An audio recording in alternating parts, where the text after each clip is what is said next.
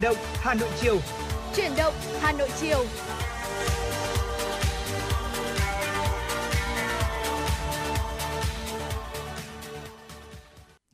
Xin mến chào tất cả quý vị cùng đến với uh, chuyển động Hà Nội chiều của chúng tôi ngày hôm nay trên tần số quen thuộc của FM 96.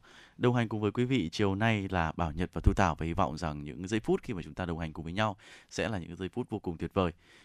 Ngày hôm nay thì có lẽ là tình hình về thời tiết cũng là một trong những điều mà chúng ta nói với nhau từ sáng giờ rồi. Ừ. Là đang nắng thì tự nhiên mấy hôm nay nó lại hơi lạnh chút xíu đúng không ạ? Dạ vâng Nhưng mà ạ. theo như tôi được biết thì cũng chỉ lạnh nốt hôm nay thôi, ngày mai là bắt đầu uh, chúng ta lại đón thêm một đợt lạnh khác thì phải. Ừ. Uh, nhưng mà tuy nhiên thì uh, có thể đây là cái đợt lạnh mà chúng ta đón nhận trước khi mà đến với mùa hè đang nóng bức và dự kiến là năm nay có khả năng là nóng hơn so với mọi năm. Ờ, Thu Thảo có cái ờ, dự định gì để mà đối phó với tình trạng nắng nóng này chưa? Dạ vâng ạ, thưa quý vị, ờ, Thu Thảo xin được mến chào quý vị trước tiên đã đến với chương trình chủ động Hà Nội chiều nay trên tần số FM 96 MHz và cũng như là xin được trả lời câu hỏi của anh Bảo Nhật. Thì tôi cũng như là rất là nhiều những chị em khác thôi vào mùa nắng nóng thì chắc chắn là cũng sẽ phải chuẩn bị cho mình những cái biện pháp để có thể che chắn bảo vệ làn da cũng như là sức khỏe của mình rồi. Có thể thấy là uh, mùa hè thì đang tới rồi bên ừ. cạnh những cái uh, chuyến du lịch mà ai cũng mong ngóng là chúng ta dạ. uh, sẽ có mặt đặc biệt là trong chuyến nghỉ lễ dài ngày 30 tháng 4 1 tháng 5 này thì cái việc mà bảo vệ sức khỏe của mình cũng là một trong những điều mà cũng cần phải chú ý hơn đúng không ạ đặc biệt là trong thời gian gần đây khi mà thời tiết có nhiều sự thay đổi như thế thì chắc chắn rồi cũng sẽ đôi phần ảnh hưởng đến cả sức khỏe của mình nữa ừ. nên là chúng tôi hy vọng là thông qua uh, những cái tin tức mà chúng tôi truyền tải thì quý vị cũng có thêm những cái thông tin để bảo vệ sức khỏe của mình một cách tốt nhất. Và có lẽ sẽ là một lời chào gửi đến cho tất cả quý vị ngày hôm nay trước khi mình đến với những thông tin uh, một cách cụ thể uh, chính xác nhất trong buổi chiều này sẽ là một giai điệu. Mà tôi nghĩ là một buổi chiều thế này thì mình đến với giai điệu nào nó vui vui chút xíu đấy Dạ vâng, và chúng tôi à, Bảo Nhật Thu Thảo sẽ được gửi tặng tới quý vị à, một giai điệu âm nhạc đầu tiên, ca khúc My Everything với sự thể hiện của ca sĩ Tiên Tiên. Và ngay sau ca khúc này chúng tôi sẽ còn quay trở lại và chuyển tới quý vị những nội dung thông tin đầu tiên.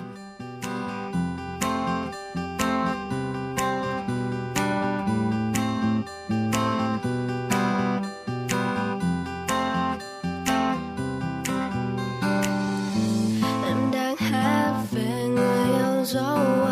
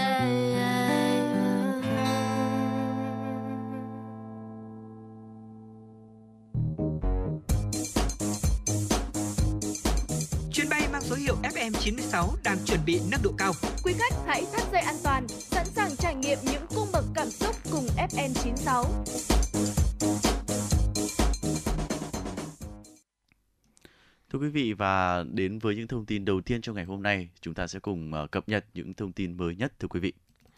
Thưa quý vị, Bộ trưởng Bộ Giao thông Vận tải Nguyễn Văn Thắng vừa yêu cầu Cục Đăng kiểm Việt Nam thanh tra Bộ phối hợp với các địa phương tiếp tục tăng cường kiểm tra, tiếp nhận thông tin phản ánh của người dân. Nếu phát hiện các trung tâm đăng kiểm tái diễn vi phạm sẽ chấm dứt hoạt động kiểm định vĩnh viễn. Thời gian qua, Bộ Giao thông Vận tải, Cục Đăng kiểm Việt Nam và các cơ quan liên quan đã quyết liệt vào cuộc, triển khai nhiều giải pháp phòng chống tiêu cực – trong đó công bố đường dây nóng để tiếp nhận phản ánh, đề nghị các địa phương phối hợp kiểm tra xác minh, xử lý các hành vi tiêu cực, lợi dụng ùn tắc đăng kiểm để trục lợi. Qua thanh tra kiểm tra, nếu phát hiện có dấu hiệu sai phạm tiêu cực tại các trung tâm đăng kiểm sẽ chuyển hồ sơ cho cơ quan công an điều tra xử lý theo thẩm quyền. Trước tình trạng ùn tắc đăng kiểm có dấu hiệu tái diễn, Bộ trưởng Nguyễn Văn Thắng yêu cầu Cục Đăng kiểm Việt Nam và các đơn vị chủ động kịp thời thích ứng linh hoạt với bối cảnh tình hình mới, tiếp tục phối hợp chặt chẽ với các đơn vị thuộc Bộ Công an, Bộ Quốc phòng để tăng cường lực lượng cho các trung tâm đăng kiểm, nâng cao năng lực phục vụ người dân. Đặc biệt là sẽ cần giả soát toàn bộ các đơn vị đăng kiểm trên cả nước, nắm rõ tình hình, phân tích và tìm giải pháp để điều phối đăng kiểm viên tại các đơn vị đăng kiểm phục vụ người dân. Sở Giao thông Vận tải Hà Nội cho biết vừa thí điểm điều chỉnh tổ chức giao thông, giảm ùn tắc giao thông trên tuyến đường Quốc Tử Giám, quận Đống Đa. Thời gian thí điểm từ nay đến ngày 26 tháng 5. Để thực hiện thí điểm thì Sở Giao thông Vận tải yêu cầu Ban duy tu các công trình hạ tầng giao thông triển khai công tác lắp đặt biển báo tổ chức giao thông, điều chỉnh hệ thống vạch sơn, sơn tim đường, sơn dẫn hướng tại khu vực nút giao Cát Linh Tôn Đức Thắng Quốc Tử Giám, Quốc Tử Giám Văn Miếu theo đúng nội dung thông báo điều chỉnh tổ chức giao thông và phương án duyệt phối hợp với Trung tâm Điều khiển Giao thông Công an thành phố Hà Nội, điều chỉnh hệ thống đèn tín hiệu giao thông tại nút Cát Linh, Tôn Đức Thắng, Quốc Tử Giám và các nút lân cận cho phù hợp với phương án điều chỉnh tổ chức giao thông. Theo dõi quá trình tổ chức giao thông để đánh giá kỹ các tồn tại, bất cập của phương án thí điểm và đề xuất điều chỉnh cho phù hợp nếu cần thiết. Thanh tra Sở Giao thông Vận tải bố trí lực lượng phối hợp với cảnh sát giao thông và các đơn vị liên quan tổ chức hướng dẫn giao thông cho các phương tiện lưu thông theo phương án điều chỉnh tổ chức giao thông. Ngày hôm nay, thông tin từ Sở Giáo dục và Đào tạo Hà Nội cho biết, một trong những quy định về đối tượng dự tuyển vào lớp 10 trung học phổ thông năm học 2023-2024 là học sinh đã tốt nghiệp trung học cơ sở, chương trình giáo dục phổ thông hoặc chương trình giáo dục thường xuyên trong văn bản hướng dẫn xét tốt nghiệp trung học cơ sở gửi các phòng giáo dục và đào tạo, các nhà trường, Sở Giáo dục và Đào tạo Hà Nội đã quy định rõ các tiêu chuẩn xét tốt nghiệp trung học cơ sở đối với học sinh đang học lớp 9. Theo đó, học sinh phải được xếp loại hạnh kiểm cả năm học lớp 9 từ trung bình trở lên xếp loại học lực cả năm học lớp 9 từ trung bình trở lên nếu không thuộc đối tượng được hưởng chính sách ưu tiên và khuyến khích. Nếu đối tượng được hưởng chính sách ưu tiên, khuyến khích, học sinh đủ tiêu chuẩn sẽ công nhận tốt nghiệp trung học cơ sở nếu xếp loại học lực yếu nhưng các môn học tính điểm trung bình lại đạt từ 3,5 điểm trở lên, trong đó môn toán hoặc môn ngữ văn đạt từ 5,0 trở lên. Năm học 2022-2023, toàn thành phố dự kiến sẽ có hơn 129.000 học sinh lớp 9 tham gia xét công nhận tốt nghiệp trung học cơ sở. Theo kế hoạch, từ nay đến trước ngày 14 tháng 5, các trường trung học cơ sở, trung tâm giáo dục nghề nghiệp, giáo dục thường xuyên tổ chức xét công nhận tốt nghiệp trung học cơ sở cho học sinh. Sở Giáo dục và Đào tạo Hà Nội yêu cầu các trường phải đảm bảo quyền lợi tham dự kỳ thi tuyển sinh lớp 10 cho tất cả học sinh đủ điều kiện có nguyện vọng dự thi. Thưa quý vị, vừa rồi là một số những thông tin đáng chú ý đầu tiên trong buổi chiều ngày hôm nay xin được gửi đến cho tất cả quý vị. Bên cạnh những thông tin thì buổi chiều ngày hôm nay chúng tôi cũng sẽ liên tục cập nhật cũng như là uh, gửi đến cho tất cả quý vị những yêu cầu âm nhạc. Uh, chính vì thế nên là chúng ta có những cái ờ, yêu cầu về những giai điệu ca khúc nào thì cũng có thể liên hệ cũng như là chia sẻ với chúng tôi thông qua trang fanpage của chương trình là FM96. Bên cạnh đó thì cũng có thể liên hệ qua số ờ, hotline của chương trình nữa. Uh, một yêu cầu âm nhạc được gửi đến thông qua uh, trang fanpage của chương trình một ca khúc được thể hiện bởi Trung Quân Idol. Uh, ca khúc cô đơn trên sofa đây cũng là một trong những giai điệu mà trong thời gian gần đây cũng uh, được khán giả rất là đón nhận và ừ. bây giờ đây là một yêu cầu đến từ thính giả của Facebook là uh, Trần Tuấn cũng xin được chia sẻ và bây giờ thì chúng ta sẽ cùng đến với cô đơn trên sofa.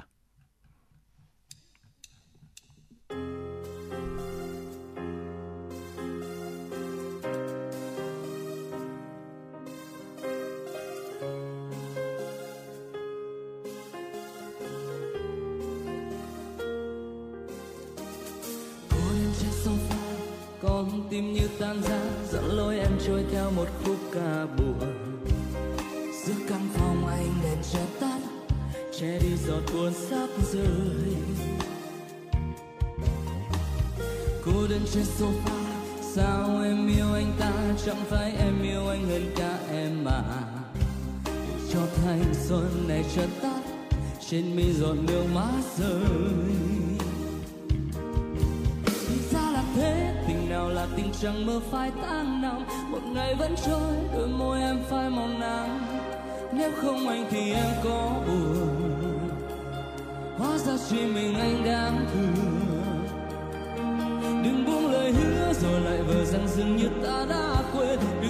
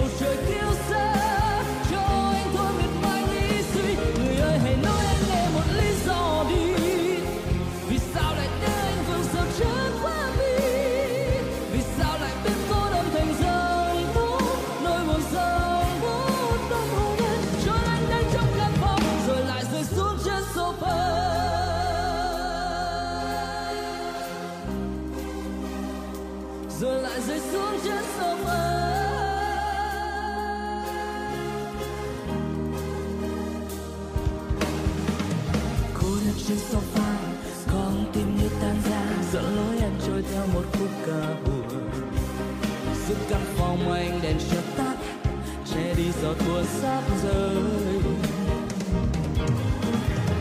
Cô đến trên sofa, sao em yêu anh ta? Chẳng phải em yêu anh hơn cả em mà để cho thanh xuân này chợt tắt, trên mi giọt nước mắt rơi. Thì ra là thế tình nào là tình chẳng mơ vài tháng năm một ngày vẫn trôi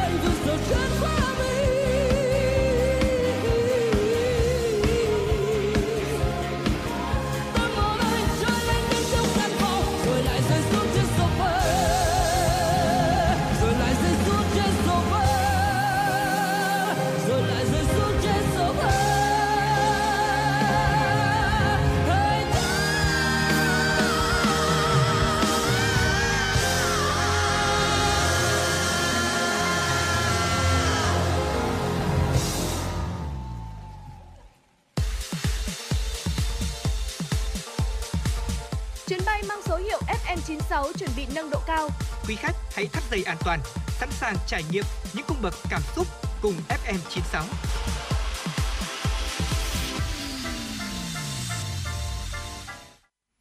Thưa quý vị, quay trở lại với những tin tức đáng chú ý chiều nay xin được gửi đến cho quý vị.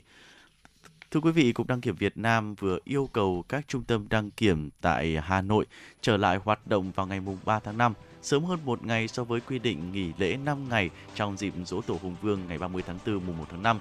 Trong khi đó thì tại các địa phương lân cận Hà Nội như là tại Hưng Yên, Phú Thọ, các trung tâm đăng kiểm sẽ chỉ nghỉ lễ trong 3 ngày và đi làm trở lại vào ngày 2 tháng 5 với tinh thần là sẵn sàng chia lửa cùng các trung tâm đăng kiểm ở thủ đô bởi lượng xe di chuyển về các tỉnh này là rất đông. Thống kê của Cục Đăng kiểm Việt Nam cho thấy là đến nay tình trạng ùn tắc đăng kiểm tiếp tục gia tăng trở lại tại 177 trên 215 trung tâm đăng kiểm đang hoạt động của 40 trên 63 tỉnh thành phố. Theo Cục Đăng kiểm Việt Nam thì nguyên nhân của việc quá tải đăng kiểm là do các trung tâm đăng kiểm dây chuyển kiểm định bị đóng cửa, ngừng hoạt động và tình trạng thiếu hụt đăng kiểm viên trong thời gian dài, tập trung ở các địa phương có lượng phương tiện lớn như là tại Hà Nội và thành phố Hồ Chí Minh. Bên cạnh đó thì tỷ lệ phương tiện kiểm định định kỳ không đạt trong lần đầu là rất cao, chiếm tới từ 35 cho đến 40%, thậm chí có phương tiện kiểm định lại đến 6 lượt mới đạt tiểu yêu cầu. À, tỷ lệ trượt kiểm định này đã làm gia tăng tình trạng ùn tắc phát sinh không đáng có về chi phí và thời gian cho cả phương tiện lẫn chủ phương tiện, tạo thêm áp lực cho các trung tâm đăng kiểm cũng như các phương tiện khác khi đi đăng kiểm. Để chuẩn bị cho việc chạy thử toàn tuyến Metro số 1 Bến Thành Suối Tiên cuối năm 2023 và khai thác thương mại từ năm 2024, các học viên lớp kỹ thuật lái tàu đường sắt đô thị của thành phố Hồ Chí Minh đang thực tập tại Hà Nội. Theo ban quản lý dự án đường sắt đô thị thành phố Hồ Chí Minh, các học viên này đã hoàn thành các môn học lý thuyết tại trường cao đẳng đường sắt, nay bước vào giai đoạn thực hành. Thời gian thực hành của mỗi đợt sẽ là 2,5 tháng tổ chức tại Hà Nội. Các học viên sẽ được thực tế thao tác lái tàu mô phỏng, thực tập chỉnh bị tàu, tác nghiệp lên và xuống ban, công tác dồn tàu tại xưởng vận dụng ở Depot Phú Lương của tuyến đường sắt đô thị Cát Linh Hà Đông. Đây là bước chuẩn bị quan trọng để các học viên lái tàu đường sắt đô thị hoàn tất chương trình đào tạo kiến thức cơ bản về lái tàu đường sắt đô thị để chuẩn bị cho việc tiếp nhận đào tạo, chuyển giao công nghệ từ các chuyên gia Nhật Bản trong thời gian tới. Hoàn thành các khóa đào tạo nêu trên, các học viên sẽ được đơn vị tư vấn nhà thầu cấp giấy chứng nhận và được cơ quan có thẩm quyền cấp giấy phép lái tàu. Đây là điều kiện quan trọng để các kỹ thuật viên lái tàu của thành phố Hồ Chí Minh đủ điều kiện tham gia vào quá trình vận tải hành khách và khai thác thương mại tuyến Metro số 1 Bến Thành Suối Tiên. Thưa quý vị, à, chuyên trang du lịch nổi tiếng CNN Travel vừa xếp hạng bánh mì của Việt Nam ở vị trí thứ 5 trong 24 món bánh mì à, ngon nhất thế giới. Theo CNN thì bánh mì của Việt Nam được chế biến nhiều kiểu với nhiều loại nhân khác nhau theo khẩu vị của từng người, từng vùng miền. Đây là món ăn đường phố phổ biến tại Việt Nam và du khách có thể tìm thấy bánh mì ở nhiều nơi với nhiều phong cách khác nhau. Và một trong những kiểu bánh mì được ưa chuộng là bánh mì kẹp thịt này, kẹp rau lụa, rau củ ngâm, dưa chuột, rau gia vị, uh, thêm vào một số những cái loại nước sốt yêu thích khác nữa. Vỏ bánh mì được nướng giòn kết hợp với thịt mặn và rau tươi càng làm tăng hương vị thơm ngon uh, cho món ăn. Bánh mì Việt Nam luôn được thực khách nước ngoài, báo chí quốc tế nhắc đến và đánh giá cao, thường xuyên xếp vào danh sách các món ăn ngon mà du khách nhất định phải ăn thử khi mà đến với Việt Nam. Đây cũng là một trong những tin tức mà khiến cho chúng ta cảm thấy tự hào hơn về những món ăn cũng như là ẩm thực của Việt Nam đúng không ạ? Dạ vâng ạ. Đặc biệt là trong uh, dịp du lịch sắp tới khi mà chúng ta đang mở cửa dần uh, và những hoạt động về tham quan du lịch cũng phát triển thì chắc chắn rồi. Uh, ẩm thực cũng là một trong những điều được nhắc tới đầu tiên. Nhưng tuy nhiên thì nhắc tới ẩm thực thì cũng có một cái vấn đề nữa mà chúng tôi cũng uh, muốn chia sẻ với quý vị đó chính là trong cái thời điểm mà uh, nắng nóng như thế này ừ. nếu mà cái thời tiết mà nó gia tăng nhiều nhiệt độ ấy thì uh, các uh, công thức khi mà chúng ta bảo quản thức ăn nó cũng cần phải cẩn trọng hơn rất nhiều dạ. không thể để bên ngoài được đôi khi tôi thấy là nhiều vật phẩm khi mà chúng ta chỉ để bên ngoài một chút thôi là nó đã có thể hỏng ngay rồi ở bên cạnh đó thì không chỉ có thức ăn đâu ngay cả con người của mình nữa ừ. nếu mà không có một số những cái phương pháp mà uh, phòng tránh cái ánh nắng cũng như là nhiệt độ cao như chúng tôi cũng đã đề cập ngay từ ban đầu rồi thì bản thân của mình cũng rất bị ờ, rất dễ bị ảnh hưởng đến sức khỏe đúng không ạ? Dạ vâng ạ. Và thưa quý vị, chúng ta có thể thấy rằng là trạng thái thời tiết ngày hôm nay cũng có thể gọi là khá khẩm hơn một chút so với những ngày hôm trước ừ. bởi vì ờ, thay vì là mấy ngày hôm trước trời lạnh thế nhưng mà trời âm u thì ngày hôm nay chúng ta trời vẫn thấy lạnh đúng không ạ thế nhưng mà cũng đã kèm theo những ánh nắng rồi và thưa quý vị ờ, có rất nhiều người có quan niệm rằng là khi mà chúng ta đi ra đường mà nắng á thì mình chỉ cần một mặc một chiếc áo dày thôi hoặc là một bộ quần áo che chắn nắng ừ. để bảo vệ làn da của mình là được đúng không ạ tuy nhiên quý vị lưu ý là việc mà chúng ta cần làm đó là phải chống tia UV chứ không phải là tránh nắng ừ. bởi vì kể cả là chúng ta đi ra ngoài chúng ta có mặc một cái lớp quần áo nó dày như thế nào chăng nữa mà không có một cái lớp kem chống nắng để bảo vệ làn da của mình thì tất cả những tia UV từ ánh nắng đó vẫn có thể xuyên qua những lớp quần áo để có thể tác động trực tiếp lên làn da và sẽ ảnh hưởng rất lớn đến làn da của mình thưa quý vị. Vâng thưa quý vị, thế thì làm thế nào để có thể bảo vệ làn da của mình đây? Uh, ngày hôm nay thì có lẽ chúng ta sẽ cùng bàn nhiều hơn về uh, nắng nóng cũng như là bàn về cái vấn đề làm thế nào để chúng ta có thể chống tia UV thay vì tránh nắng uh, và cái cốt lõi vấn đề thì cái tia UV mới chính là cái tia mà ảnh hưởng đến sức khỏe của làn da mình đúng không ạ? Ừ. Uh, che chắn liệu đã đủ để chống tia UV hay chưa? Đây là một câu hỏi được đặt ra. Ánh nắng mặt trời thì tỏa ra ba loại tia cực tím bao gồm là uh, UVA, UVB và UVC. Uh, trong khi uh, tia UVC bị chặn lại bởi tầng ozone, còn uh, hai loại tia cực tím còn lại mà thôi. UVA và UVB thì gây ảnh hưởng không nhỏ đến sức khỏe của chúng ta. Không chỉ dừng lại ở việc là sạm đen hay là cháy nắng đâu, thì UV còn tiềm ẩn những cái nguy cơ gây hại nhiều hơn thế. Ở tia UVB gây ra những tác động ờ, bề mặt ngay lập tức tạo nên những cái vết cháy nắng này, giảm khả năng sản xuất collagen và uh, elastin trên da là tác nhân đứng sau những cái tình trạng như là da sạm nám, đau rát, ờ, bong bóng, bong chóc. Rồi là tia UVA thì sao? Tuy không gây đau rát nhưng lại tác động sâu đến cấu trúc da, thúc đẩy nhanh quá trình lão hóa và do tầng ozone à, ngày càng mỏng đi ấy, thì các tia cực tím lại đi vào à, khí quyển nhiều hơn, khiến cho việc tiếp xúc trực tiếp với ánh sáng mặt trời cũng ngày càng trở nên nguy hiểm hơn. Và bên cạnh đó thì trước những cái tác động đó, nhiều người nghĩ là để chống lại tia UV chỉ cần che chắn thật kỹ là được, ừ. mặc nhiều lớp áo tránh cho da tiếp xúc trực tiếp với ánh nắng mặt trời. Thậm chí là những ngày trời dâm hoặc là khi di chuyển bằng xe hơi thì uh, chẳng cần chống uh, tia UV vì nó có nắng đâu. À, thế nhưng mà những cái nỗ lực đó mới chỉ dừng lại ở mức độ gọi là tránh nắng mà thôi. Thực tế để chống tia UV hiệu quả thì chúng ta cần lựa chọn những cái sản phẩm có công nghệ chống UV ừ. được chứng nhận bởi cơ quan thẩm định uy tín, sử dụng như là một lá chắn bảo vệ da của chúng ta trước sự nguy hại của tia UV thưa quý vị. Dạ vâng ạ và một sản phẩm được rất nhiều người lựa chọn để có thể chống tia UV bảo vệ làn da của mình trong mùa hè này. Đó chính là sử dụng kem chống nắng. Đây cũng là một trong những ờ, giải pháp có thể gọi là quen thuộc đối với rất rất là nhiều người rồi. À, thế nhưng mà phương pháp này cũng có bất tiện khi mà chúng ta cứ 20 phút, khoảng tầm từ 20 cho đến 30 phút là sẽ phải ờ, thoa kem lại sau khoảng thời gian đó hoặc là một vài tiếng tùy vào từng dòng sản phẩm và nó gây ra nhiều tác động tiêu cực đến môi trường và đặc biệt là hệ sinh thái biển. Ở trong những năm gần đây thì trang phục chống UV cũng được xem như là một giải pháp phù hợp. À, dù vậy là không cần hóa ninja như câu câu nói đùa của nhiều người trong mùa hè đúng không ạ? Khi mà chúng ta luôn phải mặc những bộ quần áo rất là dày, rất là dài, à, cồng kềnh và nóng nực thì chúng ta vẫn có thể ứng phó với tia UV mùa nắng nóng cao điểm bằng những cách ờ, mà ngay sau đây thì ờ, Bảo Nhật và Thu Thảo sẽ chia sẻ tới quý vị. Đầu tiên, đó là chúng ta sẽ cần phải chuẩn bị trang phục được kiểm chứng về khả năng chống UV bởi các tổ chức uy tín. Bởi vì khác với những dòng sản phẩm thông thường thì trang phục chống UV chuẩn sẽ được xác định bằng một chỉ số có tên gọi là UPF với mỗi sản phẩm tùy vào chất liệu và quy trình sản xuất sẽ có UPF khác nhau. Vâng, thưa quý vị, bên cạnh đó thì với đặc điểm khí hậu nắng nóng, nóng ẩm mưa nhiều, tại Việt Nam khi mà lựa chọn à, các sản phẩm trang phục chống tiêu UV ấy, người tiêu dùng cũng không nên chỉ quan tâm đến khả năng chống tiêu UV mà còn nên lựa chọn các sản phẩm đáp ứng được tiêu chí như là à, thoáng mát và nhanh khô nữa. Ừ. À, càng tiện lợi hơn nếu mà tay áo dài có lỗ xỏ ngón để có thêm khả năng bảo vệ cái phần mu bàn tay của mình bởi vì nhiều người tiêu dùng Việt Nam thì đang đều phải di chuyển bằng xe máy đúng không ạ? Dạ. À, mà chúng ta di chuyển bằng xe máy thì uh, nhiều cái áo ấy nó có thể che đến khoảng cổ tay thôi, còn lại mu bàn tay thì mặc dù vẫn tiếp xúc nhiều mà lại không được che chắn thành dạ. ra là uh, đôi khi cũng bị ảnh hưởng rất nhiều đúng không ạ? Tôi thấy nhiều người là từ cổ tay trở lên thì trắng ừ. mà mu bàn tay từ cổ tay trở xuống thì lại rất là sạm, uh, chứng tỏ là hay đi nắng nhiều mà mu bàn tay không được bảo vệ đúng không ạ? Dạ vâng thưa quý vị, bên cạnh đó nếu như quý vị chúng ta muốn ờ, chắc chắn hơn về cái khả năng bảo vệ làn da của mình thì có thể kết hợp thêm một vài những ờ, cách khác, ví dụ như là uh, đeo mũ nón này, khẩu trang, rồi là kính đen để uh, trong trong trạng thái mà chúng ta cần phải đi nắng.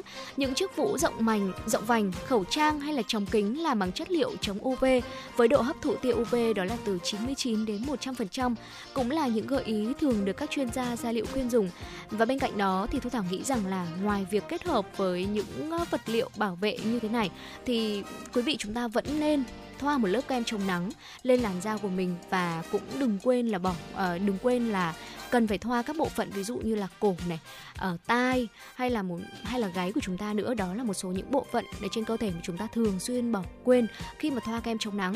Đó um, lựa chọn thoa kem chống nắng này uh, lựa chọn những bộ phận những trang phục có thể chống nắng được kiểm định bởi uh, một tổ chức uh, thuộc uh, chuyên môn có thể uh, bảo vệ làn da của mình trong mùa hè sắp tới. Và thưa quý vị hy vọng rằng là với những chia sẻ vừa rồi trong tiểu mục uh, sống khỏe cùng với FM96 ngày hôm nay uh, sẽ giúp quý vị chúng ta có một làn da khỏe mạnh để chào đón một mùa hè rực rỡ sắp tới quý vị nhé. Vâng, và bên cạnh đó thì chắc chắn rồi sẽ là những giai điệu âm nhạc mà chúng tôi đã ghi nhận được. Ngày hôm nay thì cũng có rất nhiều yêu cầu âm nhạc, có lẽ là trời đẹp thành ra là chúng ta cũng có cái uh, tâm trạng để mà thư giãn hơn đúng không ạ? Ừ. Một giai điệu được thể hiện bởi Vicky Nhung uh, và Long Rest đây là một trong những ca khúc mà tôi nghĩ là nhiều người khi mà nghe giai điệu là nhớ ngay uh, bây giờ xin mời quý vị chúng ta sẽ cùng đến với ca khúc tình đồng.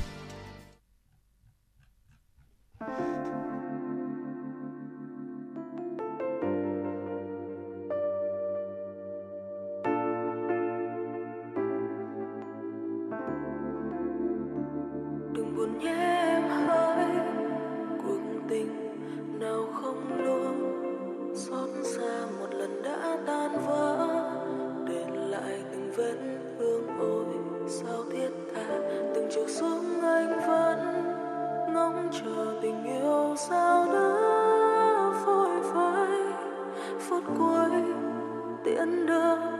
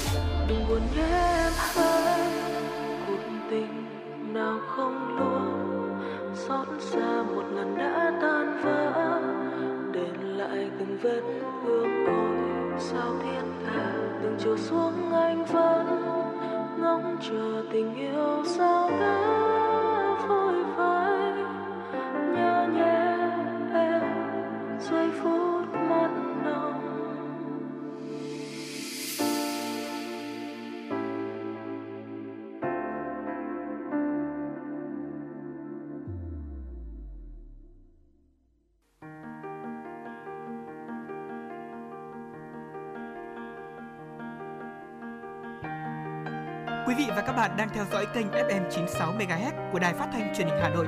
Hãy giữ sóng và tương tác với chúng tôi theo số điện thoại 024 3773 6688. FM 96 đồng hành trên mọi nẻo đường. đường.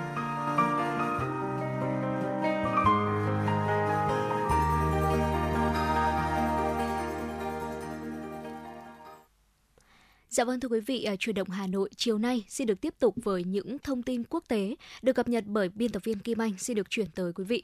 Bộ Y tế Indonesia ngày hôm qua đã yêu cầu người dân quay trở lại đeo khẩu trang trong bối cảnh số ca mắc COVID-19 do dòng biến thể phụ XBB.1.16 gây ra ngày càng gia tăng.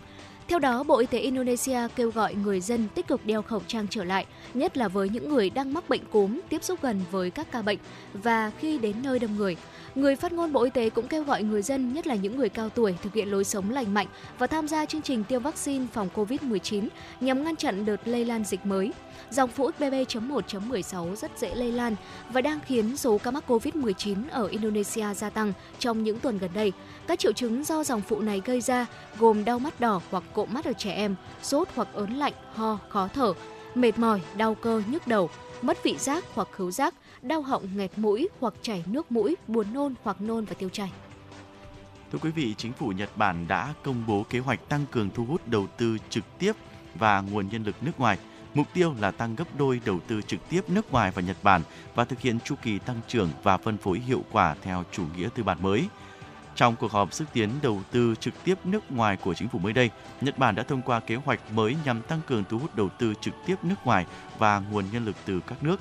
Đầu tư trực tiếp nước ngoài vào Nhật Bản hiện là 46.000 tỷ yên, tương đương khoảng 343 tỷ đô la Mỹ. Với kế hoạch mới thì mục tiêu là tăng nguồn vốn này lên 100.000 tỷ yên, tương đương khoảng 746 tỷ đô la Mỹ vào năm 2030. Chính phủ Nhật Bản cho biết là sẽ sử dụng ngân sách hỗ trợ các địa phương để thu hút đầu tư trực tiếp nước ngoài cũng như là thay đổi ở môi trường trong và ngoài nước là cơ hội để tăng trưởng. Theo đó, Nhật Bản sẽ đầu tư vào các lĩnh vực chiến lược trọng điểm, xây dựng lại mạng lưới cung ứng toàn cầu, thực hiện kế hoạch đưa Nhật Bản trở thành trung tâm khởi nghiệp lớn nhất châu Á. Tổ chức Y tế Thế giới WHO tiếp tục đưa ra cảnh báo đối với một loại siro ho có chất độc hại được sản xuất tại Ấn Độ được bán ở quần đảo Marshall và Micronesia. Đây là cảnh báo thứ ba trong vòng 7 tháng đối với mặt hàng này, với các trường hợp trước đó đã được xác định ở Gambia và Uzbekistan. WHO cho biết, các phòng thí nghiệm kiểm soát chất lượng của cơ quan quản lý sản phẩm trị liệu của Australia đã phát hiện siro guaifenesin được sử dụng để giảm tức ngực và giảm ho có chứa lượng diethylene glycol và ethylene glycol không thể chấp nhận được. Đây là những chất tương tự được tìm thấy trong loại siro được cho là có liên quan đến cái chết của 70 trẻ em ở Gambia và 18 trẻ em ở Uzbekistan do tổn thương thận cấp tính. Cảnh báo kêu gọi người dân không sử dụng loại siro nêu trên và đồng thời yêu cầu các nhà sản xuất kiểm tra những nguyên liệu thô được sử dụng trong siro trước khi đưa vào công thức sản xuất. Một thông tin khác nữa cũng xin được chuyển đến cho tất cả quý vị. Cơ quan chức năng Tây Ban Nha đã trục vớt và di chuyển hàng tấn cá ra khỏi các con sông và hồ nước khô cạn do hạn hán kéo dài. Ở thành phố Girona, các tình nguyện viên trục vớt cá ở một con kênh chuẩn bị cạn nước và chuyển số cá này đến dòng sông gần đó. Trước đó thì một hồ trữ nước gần thành phố Barcelona đã cạn đến 90% và các ngư dân và tình nguyện viên đã bắt hàng tấn cá chuyển chúng về hồ khác nhiều nước hơn. Tây Ban Nha thì đã trải qua 3 năm liên tiếp có lượng mưa dưới trung bình và hiện nay khối khí nóng khô từ châu Phi đang di chuyển về phía nước này khiến cho tình hình oi nóng được dự báo là còn trở nên gay gắt hơn trong những ngày tới. Và đó là một số những thông tin thế giới cũng xin được chuyển đến cho tất cả quý vị. Quay trở lại với những uh, giai điệu âm nhạc trong uh, buổi chiều ngày hôm nay, một yêu cầu cũng được uh, thính giả chia sẻ. Việt Nam quê hương tôi, đây là một ừ, trong những giai điệu được yêu cầu cũng khá nhiều trong buổi chiều hôm nay, xin được phục vụ tới tất cả quý vị.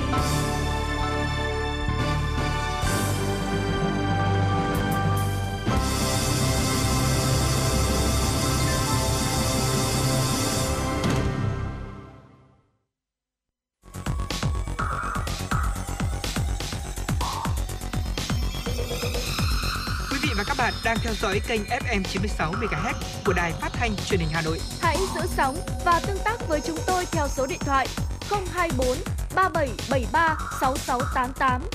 FM 96 đồng hành trên mọi nẻo đường. đường.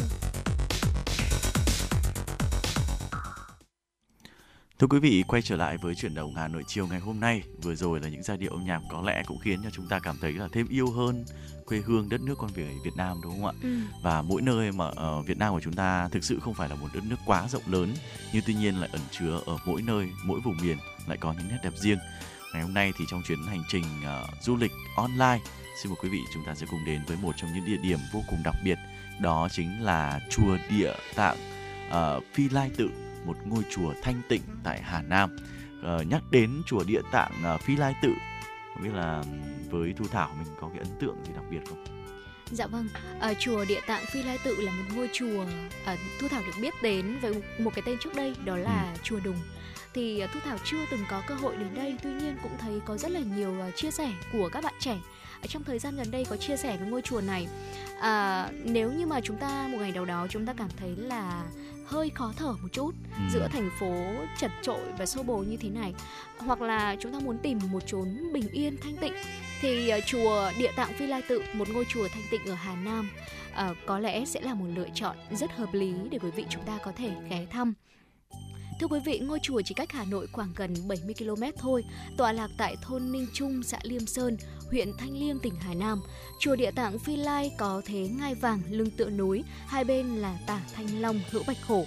Về quy mô thì chùa có tam bảo nhà thờ tổ, nơi thờ Đức Ông, Đức Thánh Hiền, nhà ở, giảng đường, nhà khách, nơi ở của Phật tử. Chùa được xây từ thế kỷ thứ 10, thủa đầu thì có quy mô rộng khoảng là 120 gian.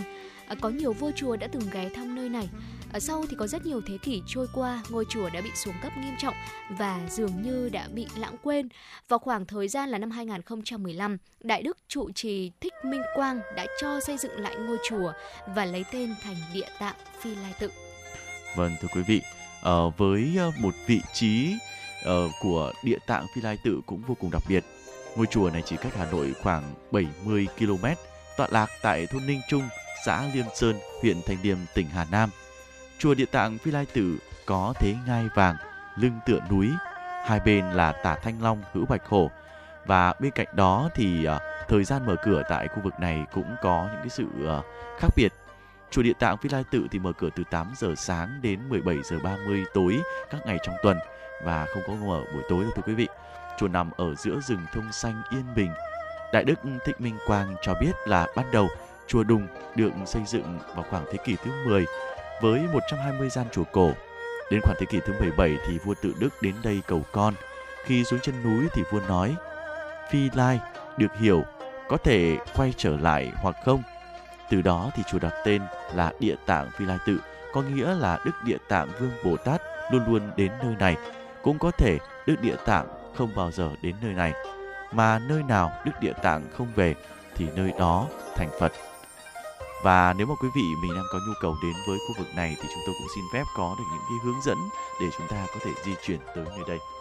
Dạ vâng thưa quý vị, ở nếu như chúng ta di chuyển bằng xe ô tô cá nhân, ở xuất phát từ Hà Nội quý vị có thể đi theo đường cao tốc ra lối rẽ tại nút giao Liêm Tuyền và men theo tuyến Thanh Phong đến Thanh Lưu, sau đó đến Liêm Sơn của tỉnh Hà Nam. Và ngoài ra hiện nay thì còn có rất là nhiều dịch vụ khác, ví dụ như là đưa đón bằng xe limousine ở xuất phát từ Hà Nội với các lịch trình đi về trong ngày. Giá vé cũng rất là hợp lý, quý vị có thể tham khảo giá của các hãng xe và sau đó cân nhắc uh, di chuyển lựa cũng như là lựa chọn phương tiện để có thể tới chùa. Và khi tới đây thì chắc chắn có một điều mà quý vị sẽ không khỏi ngạc nhiên, đó là ở đây có một khuôn viên rất là rộng lớn và yên bình. Gạch ngói của ngôi chùa mang lối kiến trúc Champa rõ rệt. Điểm nổi bật đó là những lớp sỏi trắng, trên đó là từng lớp gạch mát tạo thành đường đi. Ngoài ra có 12 vòng tròn sẽ được vẽ trên nền sỏi tượng trưng cho 12 nhân duyên của con người. Những lớp sỏi trắng này uh, sẽ tạo cho những người đến đây có một cảm giác đó là thanh tịnh sạch sẽ và mỗi bước đi giống như là chúng ta sẽ cảm nhận được một sự nhẹ nhàng hơn rất nhiều sự cân đối hài hòa với thiên nhiên là điểm đặc sắc trong kiến trúc của chùa Địa Tạng Phi Lai. Tại đây, tòa Tam Bảo là tòa lớn nhất trong ngôi chùa, trong đó bức tượng Đức Địa Tạng tại trung tâm cực kỳ uy nghiêm và cũng rất hiền từ, sẽ giúp làm tôn lên được vẻ đẹp ngôi chùa. Phía bên tay phải của chùa chính là khu vực dùng để thờ tự 42 sư tổ trụ trì của chùa Địa Tạng.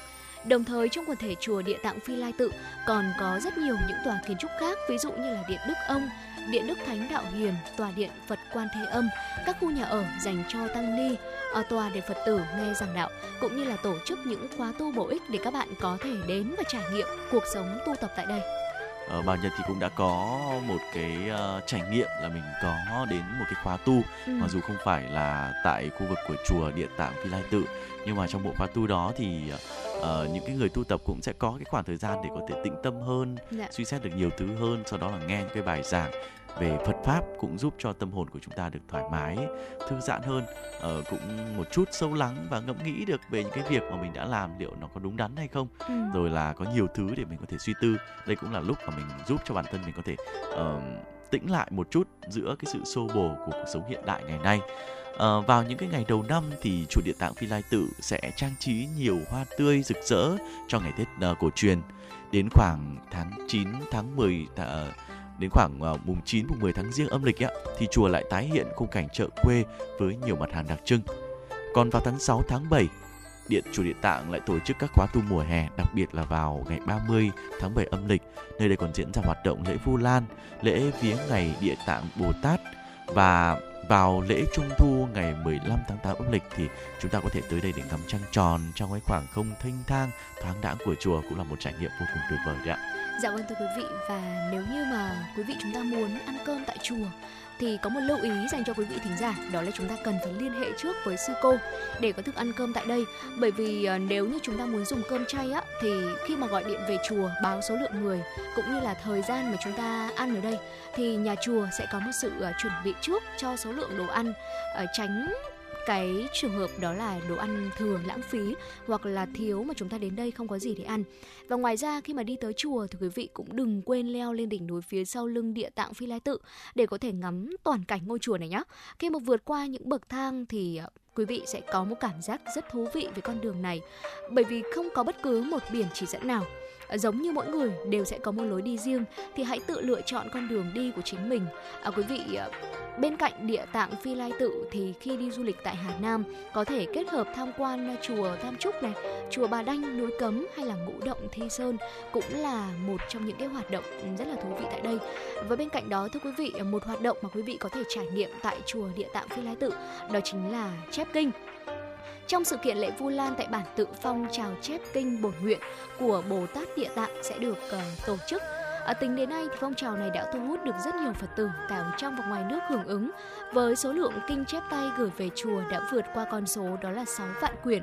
Những cuốn kinh này sẽ được mọi người gửi chép về chùa, sẽ được dâng lên cúng dường chư Phật.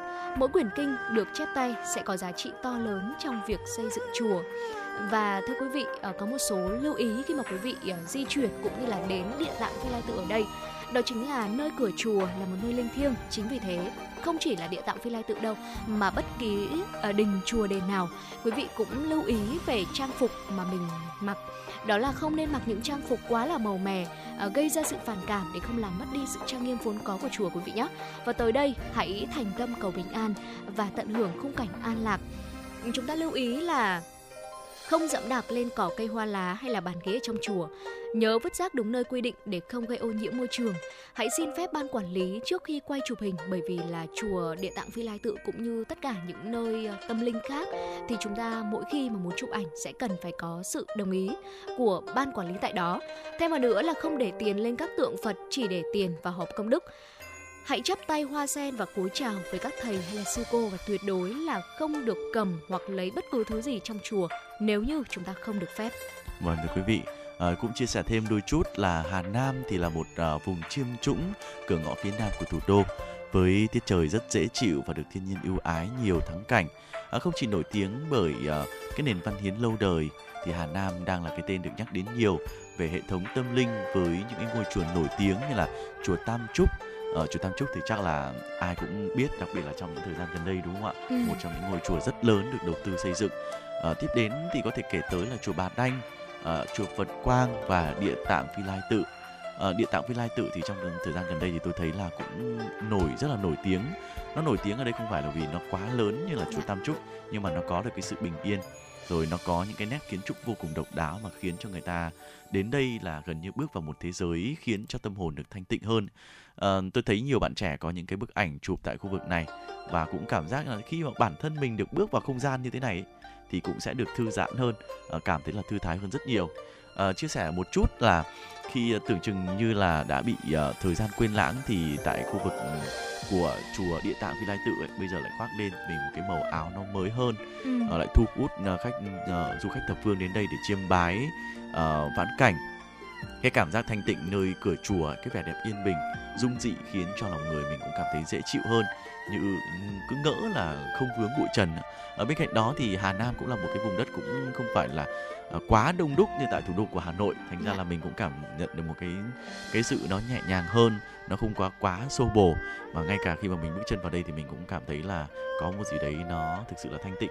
Nhưng mà cũng giống như là thu thảo cũng chia sẻ đấy ạ ở bất kỳ một nơi nào đặc biệt là những cái nơi thờ tự tâm linh thì mình cũng cần phải có những cái lưu ý. Đầu tiên là về trang phục về tác phong rồi về một số những cái ờ, sự lưu tâm khác nữa. Mặc dù là địa tạng phi lai tự hiện tại thì không có thu vé để mà chúng ta di chuyển vào uh, hoàn toàn miễn phí thôi. Nhưng mà những cái điều mà chúng ta cũng cần phải lưu tâm để luôn luôn giữ cho cái cảnh quan của chùa nó luôn được ờ, đẹp. Và bên cạnh đó thì ờ, cũng giúp cho chúng ta uh, tích được nhiều công đức đúng không ạ? Nhiều người nói là đi chùa nhiều rồi là đi lễ chùa rồi làm nhiều việc thiện thì cũng sẽ tích được nhiều công đức. Đấy là theo uh, nhà Phật và hy vọng với những chuyến hành trình dù ngắn như thế này thôi. Nhưng mà cũng có thể giúp cho quý vị mình uh, sẽ có được những cái uh, sự chiêm nghiệm đặc biệt là về cái địa điểm du lịch đặc biệt này. Dạ vâng thưa quý vị Và nếu như mà dịp à, 30 tháng 4 mùng 1 tháng 5 tới Chúng ta quá là ngại để di chuyển đi xa Tại vì à, hiện nay thì tình hình dịch bệnh vẫn đang diễn biến rất là phức tạp đúng không ạ? Thì à, quý vị chúng ta cũng có thể lựa chọn ngôi chùa mà chúng tôi vừa giới thiệu tới quý vị, Địa Tạng Phi Lai Tự để có thể giúp cho bản thân mình cảm thấy là nhẹ nhàng và thanh tịnh hơn quý vị nhé. Và đồng thời nhân đây thì Thu Thảo cũng xin được cập nhật tới quý vị thính giả một thông tin mới đó là dự kiến lượng khách dịp 30 tháng 4 mùng 1 tháng 5 ở các địa phương Uh, thưa quý vị, theo thông tin từ Sở Du lịch tỉnh Quảng Ninh, xác định dịp lễ 30 tháng 4 mùng 1 tháng 5 là thời điểm giai đoạn đỉnh điểm của du lịch. Quảng Ninh đã và đang chuẩn bị điều kiện cơ sở hạ tầng và dịch vụ tốt nhất để có thể phục vụ cho khoảng là 430.000 lượt khách. À, theo thông tin từ Phòng Văn hóa Thông tin Du lịch huyện Cát Bà tại Hải Phòng, thì kỳ nghỉ lễ tới đây du lịch Cát Bà Hải Phòng dự kiến sẽ đón khoảng là 20.000 du khách đến tham quan nghỉ dưỡng.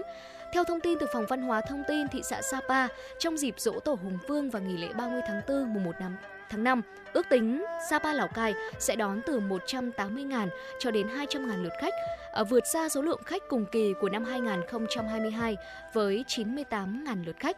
Còn theo Sở ờ, Văn hóa Thể thao và Du lịch Sơn La, tới thời điểm hiện tại sẽ có gần 100% khách sạn nhà nghỉ nơi lưu trú tại Mộc Châu đã được đặt kín phòng. Ờ, năm nay thì tỉnh Sơn La dự kiến sẽ đón hơn 100.000 du khách trong kỳ nghỉ 30 tháng 4 mùng 1 tháng 5. Theo Sở Du lịch Khánh Hòa, dự kiến là đợt lễ sắp tới Khánh Hòa sẽ đón khoảng 70.000 lượt khách du lịch lưu trú, chủ yếu là khách nội địa công suất phòng của các khách sạn ước đạt khoảng là 70%. Theo Sở Văn hóa Thể thao Du lịch tỉnh Bình Thuận, tỉnh này dự kiến đón 160.000 lượt khách tham quan lưu trú trong kỳ nghỉ lễ tới đây. Theo Sở Du lịch tỉnh Thừa Thiên Huế cho biết, ở trong dịp nghỉ lễ Dỗ Tổ Hùng Vương, lễ 30 tháng 4 mùng 1 tháng 5 và tuần lễ Festival nghề truyền thống Huế năm 2023 sẽ diễn ra từ ngày 28 tháng 4 à, ngày mai đấy ạ thưa quý vị cho đến ngày mùng 5 tháng 5 năm nay. Dự kiến là sẽ có khoảng 95.000 khách du lịch uh, đến tỉnh này. Theo Ủy ban Nhân dân thành phố Đà Lạt, tỉnh Lâm Đồng cho biết dự kiến Đà Lạt sẽ đón hơn 80.000 lượt khách trong 5 ngày dịp dỗ Tổ Hùng Vương 30 tháng 4 mùng 1 tháng 5. Đây là lượng khách tương đương với kỳ nghỉ Tết Nguyên đán. Theo Phòng Văn hóa Thông tin thị xã Cửa Lò, tỉnh Nghệ An, dịp nghỉ lễ năm nay Cửa Lò dự kiến sẽ đón khoảng 60.000 du khách, trong đó có hơn 30.000 du khách ngoại tỉnh lưu trú tại Cửa Lò. Với ngành hàng không, sân bay Tân Sơn Nhất lên kế hoạch phục vụ 755.000 hành khách với hơn 4.000 chuyến bay trong dịp nghỉ lễ đó là 5 ngày. Ngày cao nhất dự kiến khoảng 810 chuyến bay, trong khi đó trong ngày cao nhất thì điểm sân bay Nội Bài dự kiến sẽ đón hơn 96.000 lượt khách với 580 lượt chuyến bay và trong đó có 205 lượt chuyến bay quốc tế và có 375 lượt chuyến bay quốc nội. Và thưa quý vị, thông qua số lượng à, cũng như là số liệu mà chúng tôi vừa chia sẻ với quý vị đến từ à, Sở Du lịch của các tỉnh thì chúng ta có thể thấy rằng là số lượng du du khách di chuyển đến các địa điểm du lịch ở trong kỳ nghỉ lễ 30 tháng 4 mùng 1 năm nay khá là đông đúng không ạ? Và quý vị chúng ta cũng lưu ý là hãy nhớ trang bị cho bản thân mình những ờ, kiến thức để có thể đảm bảo sức khỏe, đặc biệt là trong tình hình mà dịch Covid-19 đang diễn ra ờ, ngày một căng thẳng hơn và lưu ý là hãy đeo khẩu trang ở tất cả những địa điểm công cộng có tập trung đông người quý vị nhé. Vâng thưa quý vị, bên cạnh đó thì nếu mà mình có dịp đến với Hà Nam thì cũng đừng quên những cái đặc sản tại đây nhé. Một trong những đặc sản mà quý vị nên thử đó chính là cá kho làng Vũ Đại. À, dạ vâng, một cái tên rất là à, thưởng thức chưa nhưng mà tôi ăn thử dạ. rồi, nó rất đặc biệt thưa quý vị. À, rồi có cả bánh trứng à, bánh trưng làng đầm này, rồi nên thử cả à, mắm cáy bình lục, uh, quýt lý nhân, rồi thêm thịt dê núi bên cạnh đó thì mình cũng có thể thưởng thức cả rau đắng ba sao hay là bánh đa kiện khê nữa. Ở bên cạnh đó thì còn có cả là bánh cuốn chả phủ lý này. Bánh cuốn chả thì ở ở trên hà nội tôi thấy cũng có. Ừ. nhưng mà bánh cuốn chả phủ lý nó lại có một hương vị đặc trưng cơ mà ăn tại hà nam thì lại đặc biệt hơn nữa. Rồi có cả chuối ngự đại hoang chuối ngự là chuối mà ngày xưa người ta hay nói là dùng để tiến vua đấy ạ. Và bánh uh, à, bún cá rô đông nữa. Rất nhiều những món ăn những ẩm thực vô cùng đặc biệt. Và hy vọng là với chuyến hành trình à, dù ngắn vừa rồi nhưng cũng sẽ giúp cho quý vị chúng ta sẽ có thật nhiều những trải nghiệm vô cùng tuyệt vời. À, trước khi quay trở lại với những tin tức tiếp theo bây giờ sẽ là một giai điệu âm nhạc cũng hết sức thần thuộc quê nhà qua sự thể hiện của Osen Ngọc Mai. Xin được gửi đến cho tất cả quý vị.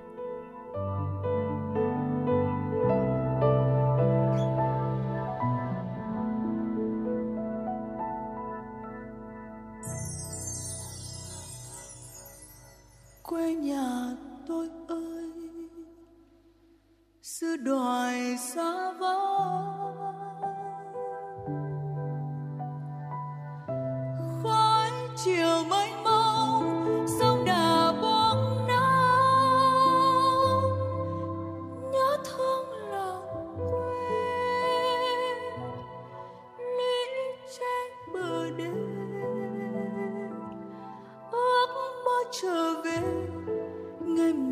mẹ du bên thềm đá cũ.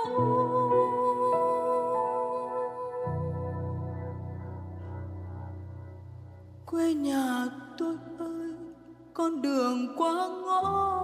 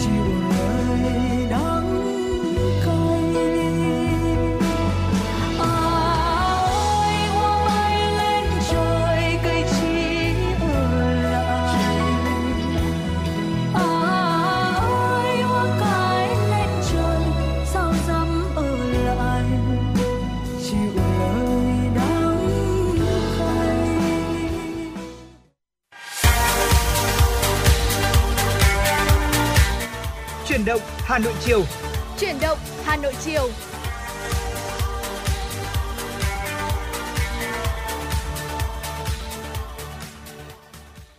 Quý vị và các bạn đang theo dõi chương trình Chuyển động Hà Nội chiều đang được phát trực tiếp trên tần số FM 96 MHz của Đài Phát thanh và Truyền hình Hà Nội. Và chương trình cũng đang được phát trực tuyến trên trang web hanoionline.vn. Và tiếp nối chương trình ngày hôm nay sẽ là những tin tức đáng chú ý. Thưa quý vị, Bộ Giao thông Vận tải vừa có quyết định phê duyệt phương án tổ chức giao thông tạm thời cho dự án cao tốc Mai Sơn quốc lộ 45 để đảm bảo giao thông trong dịp nghỉ lễ bắt đầu từ ngày 28 tháng 4 trên tuyến quốc lộ 1A đoạn qua địa bàn thị xã Bỉm Sơn phân luồng xe tải từ 10 tấn trở xuống. Ô tô con và xe khách được phép đi vào tuyến đường bộ cao tốc đoạn Mai Sơn quốc lộ 45 qua nút giao Mai Sơn thuộc huyện Yên Mô tỉnh Ninh Bình đến nút giao Gia Miêu thuộc huyện Hà Trung tỉnh Thanh Hóa.